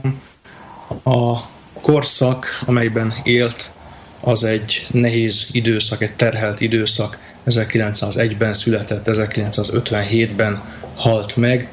Amiért fontos róla beszélnünk, ismernünk őt, megismerni őt, az az, hogy ö, nagy súlyjal védte a Szlovákiában rekett, illetve később a Szlovákiában maradt magyar közösség érdekeit. Tehát ugye itt arról beszélünk, hogy az első világháború lezárásaként Ugye, tehát kialakult Csehszlovákia, és Szlovákia déli részén pedig itt rekedt, ahogy ön is mondta, egy jelentős számú magyar közösség, tehát egy, egy új ország határain belül. Rövid technikai probléma után ismét itt vagyunk a stúdióban, ahonnan a túlsó végén pedig Zolizi Zoltán történész úr. Hall engem, Zolizi úr? Igen, halljuk egymást, igen. Tehát addig hallottuk, hogy Eszterházi János meghatározásánál az egyik legfontosabb ismér az volt, hogy a trianoni döntés után kialakult új államokba, közül egyikben ugye Csehszlovákiában, Szlovákiában rekett magyar kisebbségnek volt a pártfogója, oltalmazója, vezetője? Mi lenne a jó kifejezés? Érdekeiknek képviselője, szószólója, és gyakorlatilag egy párt élén intézményesítette magát, tehát a magyar párt vezető. a neve a pártnak, hogy magyar párt? Egyesült, a párt neve változott, Egyesült Magyar Párt, majd végül magyar pártként tartották nyilván. Látom azért jó pár évtizeddel ezelőtt is azért szokás volt az, ami napjainkra jellemző, ugye, hogy pártok alakulnak, átalakulnak, új nevet vesznek föl. Igen, hát ö, nyilván ki kellett fejezni azt, hogy több magyar politikai szervezet egységesülésével ö, jött létre egy átfogónak, minél átfogóbbnak tervezett, vagy a magyar közösséget minél átfogóbb módon képviselni akaró, tehát politikai tömörülés. Tehát ez valami hasonló lehetett, mint pár éve a magyar koalíció, vagy jelenleg magyar közösség pártja, tehát ami egy koalícióba fogta össze azokat a pártszerveződéseket, amelyek a magyar kisebbséggel foglalkoztak, és így kialakult egy új párt. Ezt most csak egy ilyen történelmi analógiaként próbálom kérdezni. Igen, igen, igen, tehát lehet ezt mondani, vagy még korábbi példa, ugye, a, ha szabad ezt példaként felhozni az együttélés. Tehát, együttélés politikai mozgalom, ugye? Igen, igen, igen. Amit a Durai Miklós vezette együttélés mozgalom. Így van. Tehát 36-ban, 1936-ban alakult meg az Egyesült Magyar Párt is, ennek lett az ügyeleti elnöke Eszterházi János, és gyakorlatilag innentől kezdődően a második világháború végéig vezette ezt a politikai formációt, amelynek tehát a megnevezése az idővel változott. Tehát akkor mondhatjuk azt, hogy Eszterházi János volt a két világháború közötti szlovákiai magyarság politikai vezetője. A 30-as évek közepétől, igen. A 30-as évek közepétől, igen. Persze, hát, hogyha egybe született. Értem. Az, hogy ő a politikai vezetője volt az itteni magyar közösségnek, ugye még nem okvetlenül kell, hogy jelentse azt, hogy szlovák vagy magyar oldalról annyira markánsan más a megítélése. Tehát mi, mi, mi az, ami kiváltja, hogy napjainkban sem tudnak közös nevezőre térni a megítélését illetően a történetek? Igen. Igen, a konferencián is többé-kevésbé ezt sikerült átbeszélni. Nyilván ö, voltak erre korábban is próbálkozások, és nyilván lesz még, kell, hogy még legyen több ö, hasonló alkalom. Szóval Eszterházi János személyre leggyakrabban a revizionizmusát, sőt az irredentizmusát szokták fölhozni. Mit jelent a ez a két kifejezés, revizionizmus és irredentizmus? Igen, tehát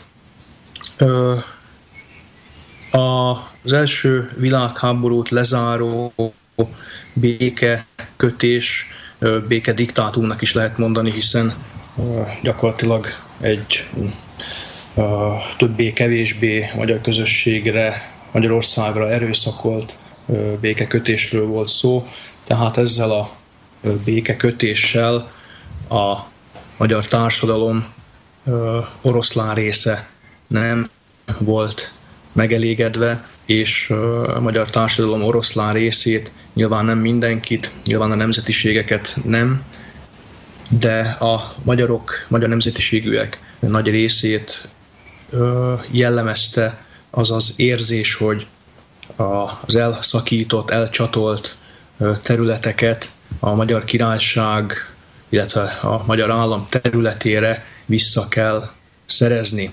És hát, hát nyilv... akkor ilyen értelemben volt ez, ugye nevezik revizionizmusnak, hogy revíziót kell...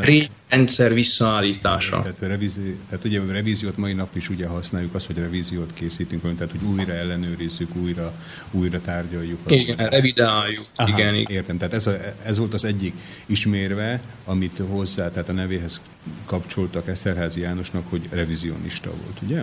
Így van, hangsúlyozom, mint uh, akkor, abban az időben gyakorlatilag uh, elenyésző kivétellel a magyar társadalom, főleg az anyaországi, de a határon túlon rekedt magyar társadalom jelentős része ezt ugye ma Tehát, a 21. század első évtizedeiben ezt ugye ezt eléggé negatívan kezelik azt, hogy valaki revizionista, de így, ahogy Zilizi úr mondja, talán ez akkor teljesen normális és logikus következménye volt annak, hogy egy országnak a, a nem hogy jelentős részét, hanem nagy, nagyobbik részét lenyírják.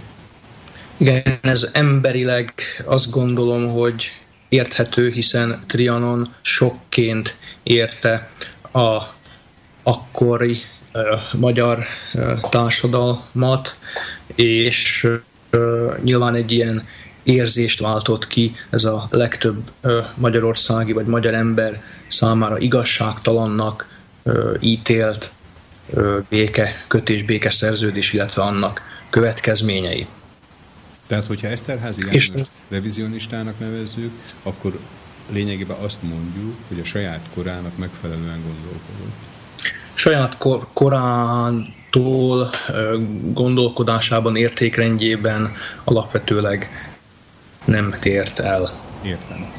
A másik, a másik negatív jelző, amit ugye mondott, hogy a nevéhez kötnek, az, hogy irredenta volt, vagy irredentizmussal vádolták. Igen, ez már a revizionizmusnak egy tovább fejlesztett... Ezt akartam kérdezni, hogy mi a kettő között a különbség, a revizionizmus és a revizionizmus igen, a revizionizmus az alapvetőleg a jogi megoldásokban gondolkodik, míg az irredenta az egy ettől markánsabb, súlyosabb, negatívabb megítélés, amennyiben az irredenta személy az a céljai eléréséhez akár a fegyverhasználattól vagy erőszakos cselekmények alkalmazásától sem riad vissza a cél érdekében.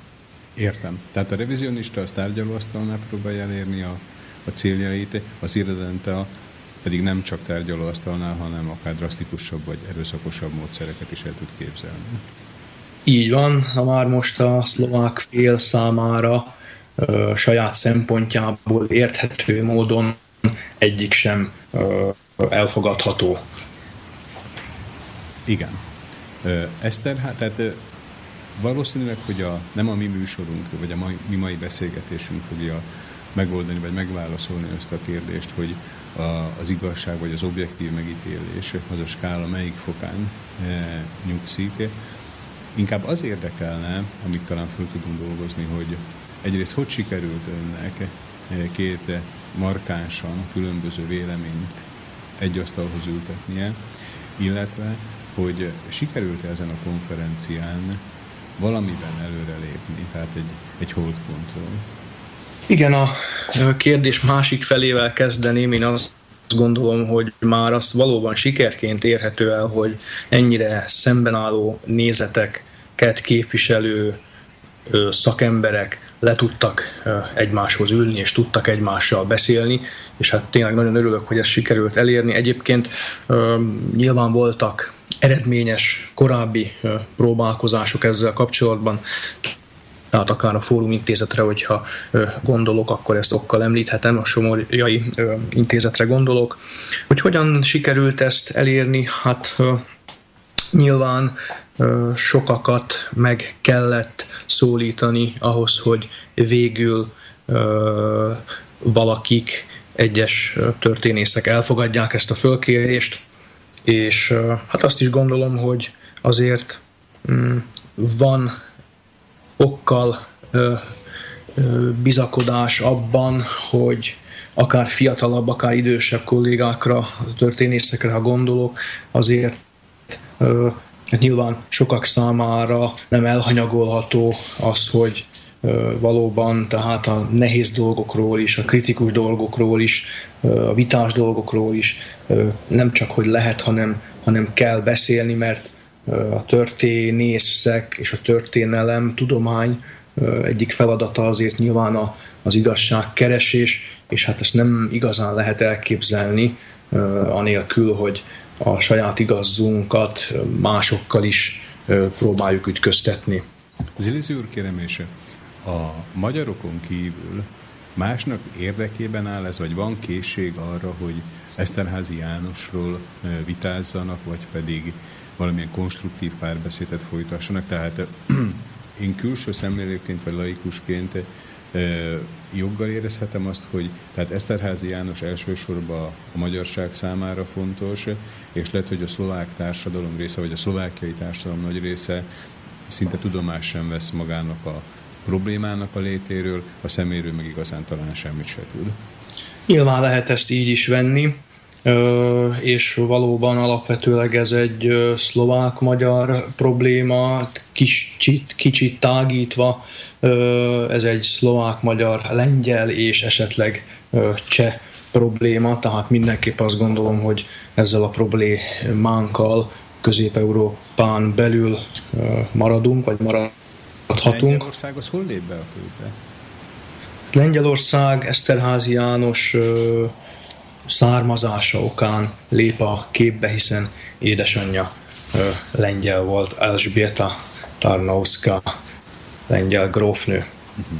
Tehát nyilván a lengyeleknek is számít, hogy egyik szegről végről szülöttjükről mások hogyan és miként gondolkodnak. Egyébként pedig valóban nekünk magyaroknak a szívügyünk, vagy feladatunk a vele való párbeszéd, vita, előmozdítása, folyamatban tartása. Itt Sólyom Lászlóra, korábbi köztársasági elnökre gondolok, aki 2007 áprilisában egy Magyar Tudományos Akadémia akadémián szervezett konferencián is sürgette a gróf, illetve Eszterházi rehabilitás, rehabilitálását, és hát ugye ezt azzal indokolta, próbálom őt idézni, hogy tehát hogy is néz az ki, hogy mindenki tisztel egy háborús bűnöst, ugye, tehát hogy hivatalosan politikusok is kiállnak mellette, ennek ellenére ő jogilag és papíron még mindig a lehető legsúlyosabb elítélést hordozza magán. Zilizi úr, a szavába egy pillanatra. Még az előző kérdésem folytatásaként, és aztán visszatérünk erre a nagyon fontos kérdésre, amit említette. Csehországot is említette. Csehország hol jelenik meg a képben? Tehát, hogy ez a konferencia, ugye akkor ezek szerint nem csak szlovák-magyar történészi találkozó, hanem szlovák-magyar-lengyel-cseh találkozó volt. Igen, ez egy tehát, hogy Csehország az hol, hol jelenik meg? Igen, tehát ez egy visegrádi jellegű konferencia volt. Csehország hát több okból is a képbe lép. Egyrészt azért, mert Csehország valamennyi börtönét Eszterházi megjárta, Csehországban is halt meg, másrészt források jelentős mennyiségben kutathatók Csehországban. És miért volt börtönben? Eszterházit 1947-ben háborús bűnösként, igen, a világháborút követően uh, Szlovákiában elítélték, halára ítélték háború bűnösként, így van, tehát a vád, amit vele szemben megfogalmaztak, az az előbb említett revizionizmusból, illetve az irredentizmus vágyából, vagy azzal is összefüggésben Csehszlovákia uh, szétesésének, szétverésének uh-huh. a, a vágya, illetve fasizmussal, és egyéb súlyos dolgokkal illették Tehát őt. Rosszat csak lehetett akkor mondani, azt mindig a nevéhez kötötték. Hát minden esetre súlyos dolgokkal vádolt. Gondolom, hogy ami a politikai, tehát nem ilyen köztörvényes dolgokra gondolok. Nem, nem, nem. Tehát nem. Ami, ami, ami a politikában akkor negatívumként fölmerülhetett, az a mindegyikkel illették Eszterházi Jánost. Igen, hát alapvetőleg tehát a Csehszlovákia szétverésével vádolták, és a fasizmussal való együttműködéssel. Igen, és ezért bebörtönözték akkor ezek szerint, ugye? Bár hát már korábban... Mondta, őt halálra ítélték. Igen, korábban is bebörtönözték, ugye a háború végén, tehát azt követően, hogy a németeket a háború végén a szovjet csapatok kiszorították Pozsonyból, a szovjet hatóságok őt bezárták, internálták, kis idő elteltével, két hét, tizenkét nap után szabadlábra helyezték, ezt követően Eszterházi Gusztáv Huszákkal, a szlovák kormány képviselőjével tárgyalt, itt ugye szóvá tette a magyarok üldözését, és ezért Guszták letartóztatta, átadta a szovjet titkosszolgálatnak, és innentől vette kezdetét Eszterházi János személyes tragédiája, ami tehát 1957-ben a börtönben ért halállal ért véget. Tehát, Tehát meg... Gusztáv Huszákról beszélünk, ugye, aki 1989-ig, hát vagy akkor ugye Csehszlovákia köztársasági elnökeként fejezte be a politikai pályafutását. Így van, igen. És hát a börtönnel kapcsolatban, illetve az ítéletekkel kapcsolatban meg kell említeni, hogy hm, a legnehezebb helyeket is megjárta, ugye a sokak által ismert gulágokon is volt Szovjetunióban, ahonnét, tehát Szibériában, ahonnét végül haza küldték, miután a szlovákok, illetve a csehszlovák hatalom visszakérte, visszahívta őt, és tehát 1947 őszén egyetlen ülésen, egyetlen nap alatt Pozsonyban ítélték halálra őt. Tehát értem, tehát akkor Eszterházi János, tehát ahogy ugye már látszódott a, a világháborúnak a kimenetre legalábbis itt a kelet-közép-európának ezen a részén, hogy itt ez egy szovjet befolyás övezet lesz, gondolom az ők ő helyi megbízottjaik, a helyi kommunisták ugyanazt a követ fújták, mint a, mint a szovjetek, akiknek nem jött be Eszterházi Jánosnak a ténykedése, vagy vice versa egyiküknek se jött be, és akkor őt adogatták egymás között először börtönökbe, majd később aztán egy definitív ítélettel, tehát a, ugye a leg, legmagasabb, vagy a legrosszabb e, ítélettel illették, hogy halálra ítélték. Hogy tudott ő, tehát ugye nem hajtották aztán később végre ezt a, e, az ítéletet nem hajtották végre, tehát a szovjet hatóságok 1949-ben átadták őt a csehszlovák hatóságoknak, ezután elnöki kegyelemben részesült, és ebből kifolyólag életfogytiglant kapott, majd pedig 1955-ben az általános amnestia során a büntetését 25 évre csökkentették, de ezt követően már csak két évet élt, és az Olmütz mai Csehország melletti, tehát Olmütz melletti Mirov börtönében halt meg, és a hambai pedig Schwarzenberg, Karel Schwarzenberg herceg csehországi kutatásai eredményeként, tehát az derült ki, hogy Prágában a Motole temetőben nyugszanak egy tömegsírban. Értem. Hát pontosan elérkeztünk a műsorunk feléhez. Én azt hiszem, hogy nagyon sok egyrészt történelmi tényt eh, tudtunk meg Ziliszi Zoltán történésztől, eh, Eszterházi János életét illetően. Hagyjunk egy kis időt hallgatóinknak, illetve magamnak is, hogy földolgozzuk, egy kicsit leülepedjenek ezek az információk hallgassunk egy kis zenét, és utána pedig folytatjuk egyrészt a konferenciával, amelyet Eszterházi János személynek, illetve munkásságának szenteltek, illetve magáról Eszterházi Jánosról még néhány gondolatot mondunk el. Tehát most zenét hallgatunk, és utána folytatjuk.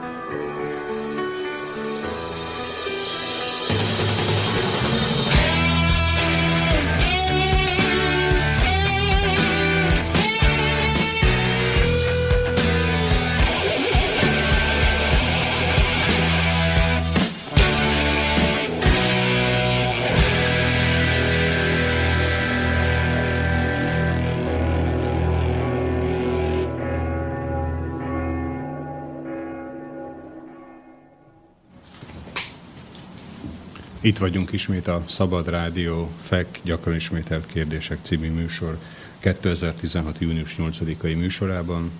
Beszélgető partnerem Zilizi Zoltán történész úr, akivel Eszterházi Jánosról, Eszterházi János életéről, illetve az Eszterházi János munkásságáról szervezette abban specifikus történész konferenciáról beszélünk, hogy ezen a konferencián részt vettek mindkét nézet, tehát az olykor egymással szemben álló nézetek képviselői is, magyar történész, illetve szlovák történészi oldalról. Itt van Zilizi úr, hall bennünket?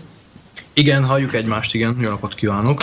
Tehát ott tartottunk, hogy Eszterházi Jánost a harmadik fokozatra tudták csökkenteni. A, tehát Eszterházi János büntetésének, ami ugye halálbüntetésként indult, majd életfogytiglanra változtatták, majd egy amnestiaképpen 25 év fogságra, de gondolom hm, az ő szervezetét, tehát fizikailag már annyira megviselte ez a, ez a sok tortúra, hogy ahogy ön említette, ugye két évet élt még a, az amnestia után, és utána Csehországba, tehát mai Cseh nevén Olomoucba, Olmützbe, Olmütz melletti Míró börtönében hunyt el. Jól emlékszem ezekre a tényekre?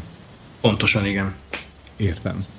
A konferenciára, hogyha visszatérünk, illetve említette azt, hogy az egykori, az, az egyik magyar, Magyarországi Köztársasági elnök Sólyom László fölvetette Eszterházi János rehabilitálásának a kérdését. Ugye hát ő továbbra is meg van bélyegező egy döntéssel.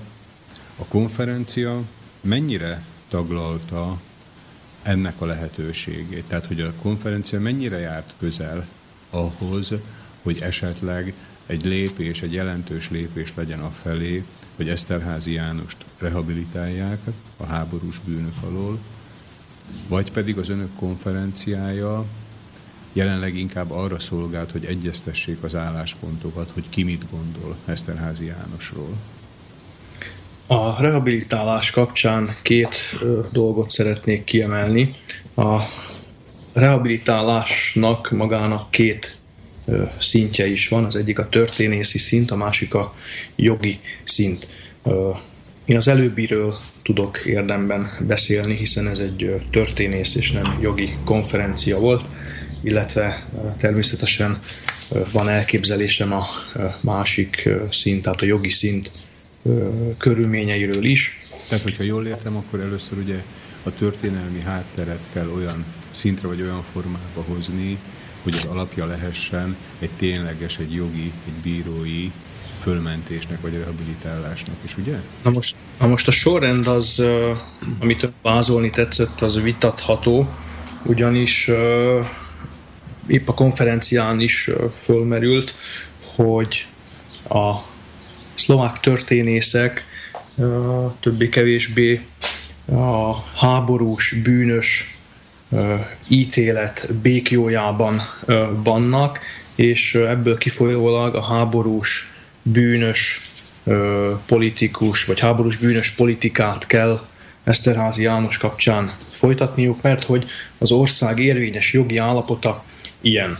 Na most ezzel kapcsolatban két dolgot érdemes megemlíteni, hogy amíg ez a jogi háttér, jogi környezet nem változik, nyilván ez nem fog valószínűleg a közeljövőben bekövetkezni, mert nincs meg rá per pillanat a politikai akarat, addig ez egy lehetőség a történészeknek mindegyik oldalon, hogy a még egyelőre föl nem kutatott forrásokat feltérképezzék és értelmezzék. Másrészt tehát a jogi szint kapcsán valóban a magyar részről égető szüksége lehet, vagy van, vagy égető szüksége látszik egy úgynevezett perújra felvételnek, amely tehát jogilag tisztázna Eszterházi János helyzetét, és akár ahogy csak Oroszországban, tehát a háborús, illetve a halálos ítéletet, tehát megszüntetni. Erre Magyarországon is volt példa, ugye Nagy Imre perújra felvételére gondolok, nyilván a kettő per korán sem azonos, de mégis, tehát lehet azt mondani és állítani, hogy ha volna rá politikai akarat, akkor ezt végig lehetne vinni, amiért ez még akadályba ütközik, mármint a perújra felvétel, az talán az, hogy magát ezt a 47-es, illetve 46-os népbírósági törvényt is legalább három pontban megszegve folytatták le, tehát egy nap alatt az Eszterházi János halára ítélő bírósági pert, és ebből az is mint egy következne, hogyha megnyitnák, újra megnyitnák ezt a pert, akkor elképzelhető, hogy ez automatikus rehabilitálását is Eszterházinak maga után volna. Nyilván van egy következő szempont is, az az, hogy ezek az ítéletek úgy születtek, hogy magukban foglalták azt a kitételt is, hogy véglegesek, illetve hogy nem lehet őket fellebbezni, nem lehet őket újra megnyitni. Na jó, de hát ugye most azért a történelemből ismerjük, tehát legutóbb ugye 89 előtt tele volt az ország számtalan olyan szlogennel, hogy örök időkre a Szovjetunióval és soha másképp, tehát és aztán ugye pár év leforgása alatt, vagy most már pár évtized leforgása alatt ez megváltozott. Ráadásul ugye most jelenleg, amikor beszélgetünk 2016 júniusában, tehát a magát kisebbségének is valló párt, tehát a, a híd párt adja az igazságügyminiszter személyét. Ez jelenthet esetleg valami gyorsítását vagy könnyítését annak, hogy ez a Peru újrafelvétel megtörténjen? Egyetértek azzal, amire valószínűleg utalt, hogy nincs lehetetlen, amennyiben van rá akarat, jelesül per pillanat, vagy ebben az esetben politikai akarat. Nyilván nem én vagyok a megmondója annak, hogy ebben a politikai konstellációban, amiben 2016-ban vagyunk, ez mire lesz elegendő. Egyelőre a bizalom az, amelyik hm, most így ezzel a kérdéssel kapcsolatban. hogy a bizalom ez, Tehát, hogy, hogy bízunk abban, hogy majd történik Bizalom abban, bizakodás abban, amit ön fölvetett, hogy esetleg igen, most van arra lehetőség, hogy ezzel a kérdéssel jogi szinten talán lehetne érdemben foglalkozni, de nyilván volt már erre korábban is próbálkozás, amikor például Csáki Pál miniszterelnök helyettesként is fölkarolta ezt az ügyet, de nyilván ez sok összetevős kérdés, nem egy ember vagy nem egy intézmény akaratán múlik, tehát a megoldás ez miatt is azt gondolom, hogy nehézkes, illetve komplex. Nem is akarom én ezt, ezt a vonalat nagyon tovább ragozni, végsősorban ugye nincs itt senki, akit, akit említünk, de én úgy gondolom, hogy tehát ennél kedvező pozíció egy per újra felvételnek a kezdeményezésére, vagy legalább meglebegtetésére, próbálására nem lesz, hisz nagy valószínűséggel, tehát hogyha, hogyha mi, a mostani helyzetből indulunk ki, akkor magyar többségű törvényhozása a szlovák parlamentnek nem lesz, nagy valószínűséggel ismét egy olyan időszak, amikor egy magyar párt, egy magát magyarnak is valló párt adja az igazságügyminiszter, az is azért ugye inkább elvileg képzelhető el. Tehát én most úgy gondolom, hogy a konstelláció adott ahhoz, hogyha van akarat, akkor lépés is történik. Hát igen, erről beszéltem az előbb, hogy egyrészt egyetértek önnel, másrészt pedig bízom abban, hogy ez így lesz, de tehát azon túl, hogy én személyesen ebben Persze. bízom, igazán lendíteni, ezen azok tudnak, akiknek erre van módjuk és lehetőségük. Bízunk benne, hogy bízunk benne, hogy hallják ezt a beszélgetést, és ha eddig nem jutott ez eszükbe, bár ezt nem gondolom, hogy ne jutott volna az eszükbe, akkor inkább ez a beszélgetés talán megerősíti abba, hogy abba őket, hogy ilyen lépésen gondolkodni kell, ha már a lépés esetleg nem történt meg, bízunk ebben.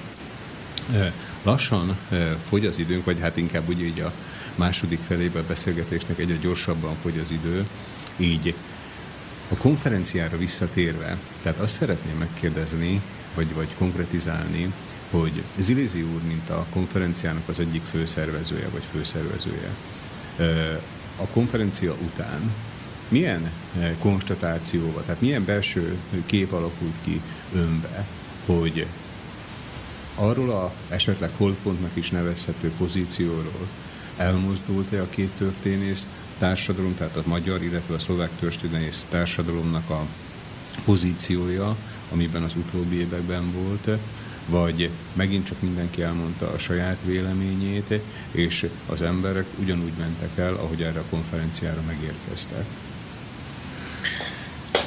Nem könnyű ezt maradéktalanul megítélni, főleg személyes szubjektív véleményem igen, én azt mondom, hogy, vagy azt gondolom, azt állítom, hogy jó leső érzéssel ö, álltunk föl ö, a konferencia ö, végén a, az asztal mellől, és ö, hát azt is gondolom, hogy beigazolódott az az eredeti elképzelés, hogy a párbeszédnek ö, van ilyen vitás kérdésekben a legnagyobb ö, szerepe, ami tehát rövid távon nehezen megítélhető eredményt hozhat. Azt is gondoltam még a konferenciát követően fölmerült, hogy valóban olyan jó gondolatok hangzottak el, talán új gondolatok, új adatok, új polémiák, amelyeket érdemes lejegyezni, leírni, érdemes ezt kiadni, és azok számára is elérhetővé tenni, akik nem tudtak megjelenni ezen a konferencián. Tehát az, hogy Ez... kiadnák nyomtatott változatba is a konferencián elhangzottakat? Hát két hete ez megtörtént, Aha. tehát kiadtuk ki, ö, a konferencia lejegyzett anyagát, azt gondolom, hogy Tehát ez... Az, ami elhangzott ezen a konferencián, igen. ez egy könyvben minden, mindenben, minden benne van. Két hete elérhető, tegnap ö, volt az első könyvbemutató Kassán, kétszer is egy nap az ipari ö, szakközépiskolában, majd pedig ö, az este folyamán a kassai polgárok számára volt egy polgár, szimbolikus megfogalmazás. Igen, már és tehát azért gondolom, hogy egy ilyen könyv, egy fontos, tudom, szabad ezt mondani, előrelépés, bár nyilván kis előrelépés, de mégis, hiszen a kétnyelvűsége okán ez a konferencia kötet, azt gondolom, hogy alkalmas vita alapnak, vagy a további vita folytatásához. Ezt ugye úgy kell tehát elképzelni, hogy valamennyi elhangzott előadás, valamennyi köszöntő és a kerekasztal lejegyzett beszélgetése magyarul és szlovákul egy kötetben, illetve az előadások végén angol nyelvű rezümékkel jelent meg. Azt gondolom, hogy ez egy újszerű és előremutató lépés ezzel a témával kapcsolatban, tehát ezt lehet azt gondolom rövid távon sikerként elérni, vagy sikerként feltételezni. Zilizi úr, nyugodtan tessék ám elmondani, hogy ezt a könyvet hol lehet kapni, hol lehet megrendelni. Tehát szerintem az az érdekünk, hogy minél több ember tudjon erről, vagy aki úgy gondolja, kedvet érez arra, hogy esetleg mélyebben belássa magát a konferencián elhangzottakba, az, az hogy tud ehhez a könyvhöz hozzájutni? Tehát ilyen könyv, könyvkereskedelmi forgalomba kapható? Egyrészt könyvbemutatókon, ha van rá igény, akkor nagyon szívesen állunk elébe, vagy állok elébe másrészt igen, könyvkereskedésekben, nagyobb könyvkereskedésekben is elérhető. Az Élő Zoboraja Polgári Társulás adta ki, nyilván a következő címen az Élő Zoboraja Polgári Társulás címén is beszerezhető. Ez egy internetes cím, hogy Élő Zoboraja Polgári cím, Társulás? Ez egy e-mail cím, nem, nem, az e-mail címen, tehát élőzoboraja kukac gmail.com ékezetek nélkül, illetve a Lilium kiadónál jelent meg, tehát rajtuk keresztül is beszerezhető. És hogy kell keresni? Mi a könyv címe? Eszterházi Jánosról a közép-európai dialógus jegyében o Jánosovi Eszterházi v duchu stredoeurópskeho dialógu. Tehát, hogyha én holnap bemegyek a Dunaszerdei könyvesboltba, és azt mondom, hogy az Eszterházi Jánosról szóló könyvet, ami mostanában jelent meg, azt szeretném megvásárolni, akkor nagy valószínűséggel ezt meg fogom kapni.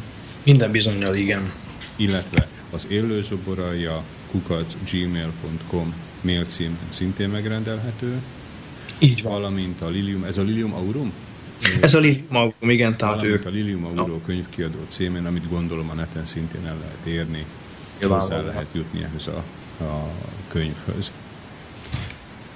Zilizi úr a, a konferenciát, ugye egyrészt most említette az élőzoboralja polgári társulást, illetve az elején a beszélgetésünknek mondta, hogy valamiféle elhivatottságot, küldetéstudatot érezve eh, kezdett bele Eszterházi János munkásságának a tanulmányozásába, hogy ez, ez az önkezdeményezése volt ez a konferencia, vagy a polgári társulásé, amelyben ön szintén aktív szerepet vállal, vagy hogy jött létre maga a konferencia?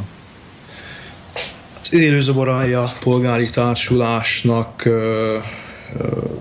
vezetője, Poják Imre szerv, illetve alapította, vagy az ő kezdeményezésére alapult ez a civil társulás.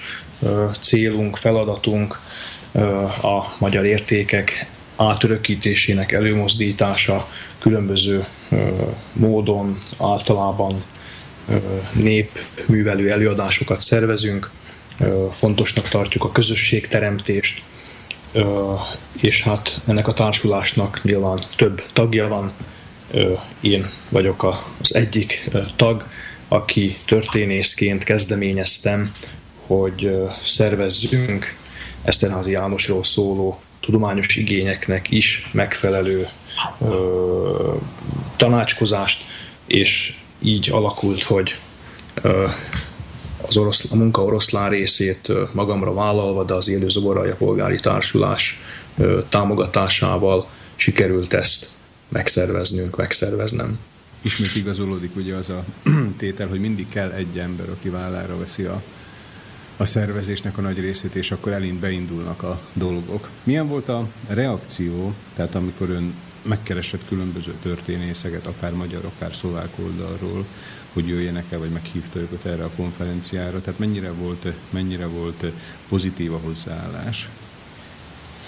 Hát lehet azt ugye feltételezni, hogy a téma átpolitizáltsága okán ö, voltak bizonyos aggodalmak, főleg szlovák részről, amelyeket viszont sikerült áthidalni ö, különböző módokon, például oly módon is, hogy egy neutrális helyszínen, tudományos területen szó szerint, tehát egy állami, szlovákiai állami egyetemen egyetemre sikerült bevinni ezt a rendezvényt. Hol ez, ez melyik egyetemen? Igen, hát ezúton is köszönöm a Nyitrai Konstantin Filozófus Egyetem Közép-Európa tanulmányok karának, illetve Komzsik Attila korábbi dékánnak, hogy megkeresésemre partner volt.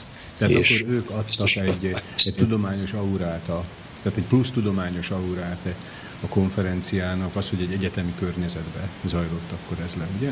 Igen, nyilván ennek van súlya, és ez biztosítva volt, igen, így módon. Értem.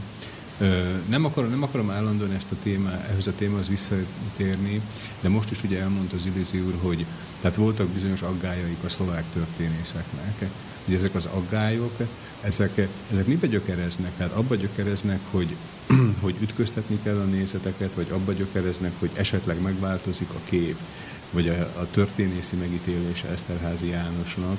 Én nem merem kimondani azt, hogy, hogy mitől féltek, de mégiscsak ezt, erre kell gondolom, hogy, tehát, hogy mi, mik voltak ezek az aggályok? Hát egyrészt tehát a téma politizáltsága okán fogalmaztak meg aggodalmakat, illetve az miatt is, hogy amiként ők értékelik vagy feltételezik magyar oldalról a véleményük szerint túl sok emóció van a téma kapcsán, és hát mélyebb értékelés nélkül azt gondolom, hogy ezek a felszínen megjelenő aggodalmak okoztak megoldandó feladatot, de ezeket sikerült áthidalni legalábbis azoknál, akik a felkérést elfogadták, és hát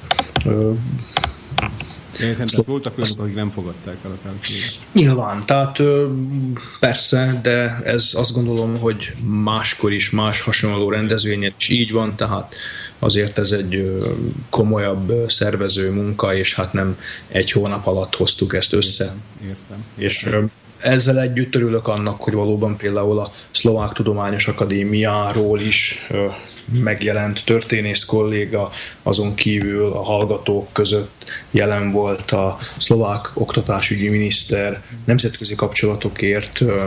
Én azt hiszem, hogy önnek egy nagyon, nagyon csak illusztris, hanem egy nagyon magas szintű társaságot, ha mondhatom így, sikerült összehozni, úgyhogy talán a hallgatók nevében is gratulálhatok Szilizi úrnak ehhez a, az eredményhöz.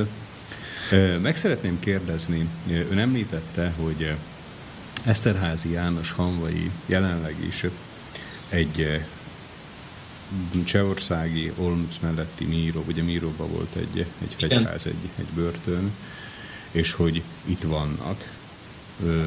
Ön szerint elképzelhető az akár a közeli, vagy egy kicsit távolabbi jövőbe, hogy Eszterházi János Hanvai visszakerüljenek azt, akár, akár működési területére, vagy akár szülőhelyére? Azt gondolom, hogy ez egy olyan cél és feladat a magyar közösség számára, amiről tehát a magyar civil közösség számára, amiről nem szabad lemondania, és azt gondolom, hogy Eszterházi Jánosnak méltó nyughelyen kell nyugodnia, tehát a szülőföldjén, és azt gondolom, hogy részletkérdés nyilván fontos, de mégiscsak részletkérdés, és nem érintheti a célt és a feladatot, hogy hogyan kell őt a szülőföldjére hazahozni. Van erre jelenleg? Az még előtte hadd kérdezzem meg, hogy hol született Eszterházi János? Nyitra új lakon. Nyitra új lakon, igen. Van erre jelenleg már valamilyen konkrét kezdeményezés, hogy Eszterházi János hamvai hazakerüljenek?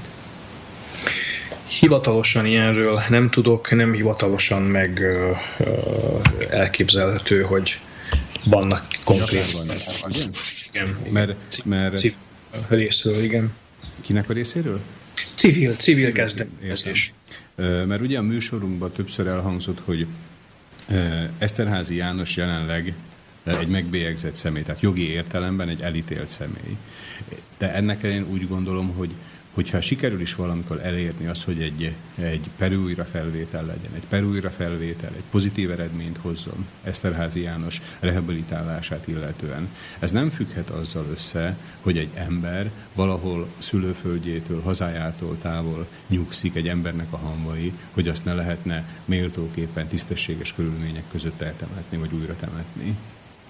Mi erről az ön véleménye? Egyetértek, tehát a politikus is csak ember, és minden embernek kiára a végső tisztesség és a végső nyugalma, hogy megfelelő és méltó helyen legyen. Azt megkérdezhetem, ha, ha nem publikus a dolog, akkor természetesen nem kell válaszolnia, hogy Zilizi úrnak, vagy pedig a, az előbb említett élőszoborai polgári társulásnak ez az a céljai között szerepel, tehát hogy, hogy elő tudják segíteni Eszterházi János újratemetését, vagy a hangainak a hazahozását?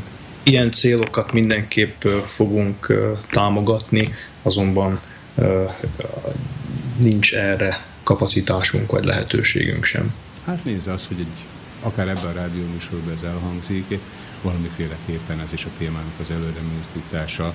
Minél többen tudnak róla, minél többen hallják, szerintem annál több embernek adjuk meg a lehetőséget, hogy akár véleményt nyilvánítson róla, de ami még fontosabb, hogy valamilyen álláspontot elfoglaljon ebben a kérdésben.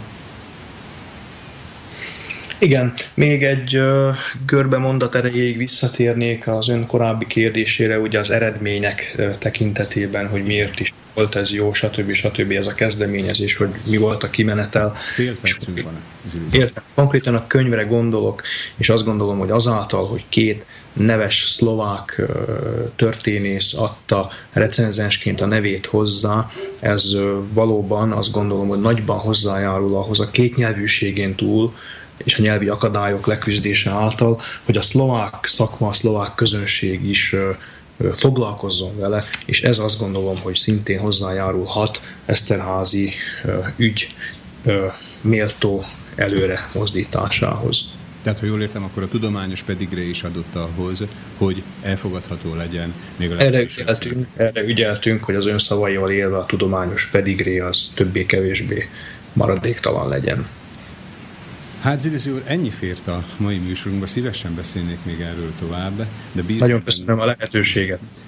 De bízom benne, és gondolom ezt a hallgatóinak többségének a nevében mondhatom, hogy előbb vagy utóbb, de itt a Szabad Rádióban hírt adhatunk arról, hogy az ön kezdeményezése, vagy az önök munkája egy újabb állomáshoz, egy újabb pozitív állomáshoz ért el, akár abban, hogy Eszterházi János rehabilitálása, rehabilitálása előbbre, előbbre menjen, tehát hogy valami történjen ebbe, akár az újratemetésnek a témakörében. Ehhez kívánok önnek sok erőt, és a társainak is. Köszönöm, hogy elfogadta a mai meghívásunkat. Önök Zilizi Zoltán történészt hallották, az Eszterházi Jánosról szóló konferencia főszervezőjét, illetve nekünk itt röviden bemutatta Eszterházi János életének legfontosabb történéseit. Köszönöm a figyelmüket, köszönöm önnek is, hogy itt volt Zilizi úr. Köszönöm szépen, viszont hallásra.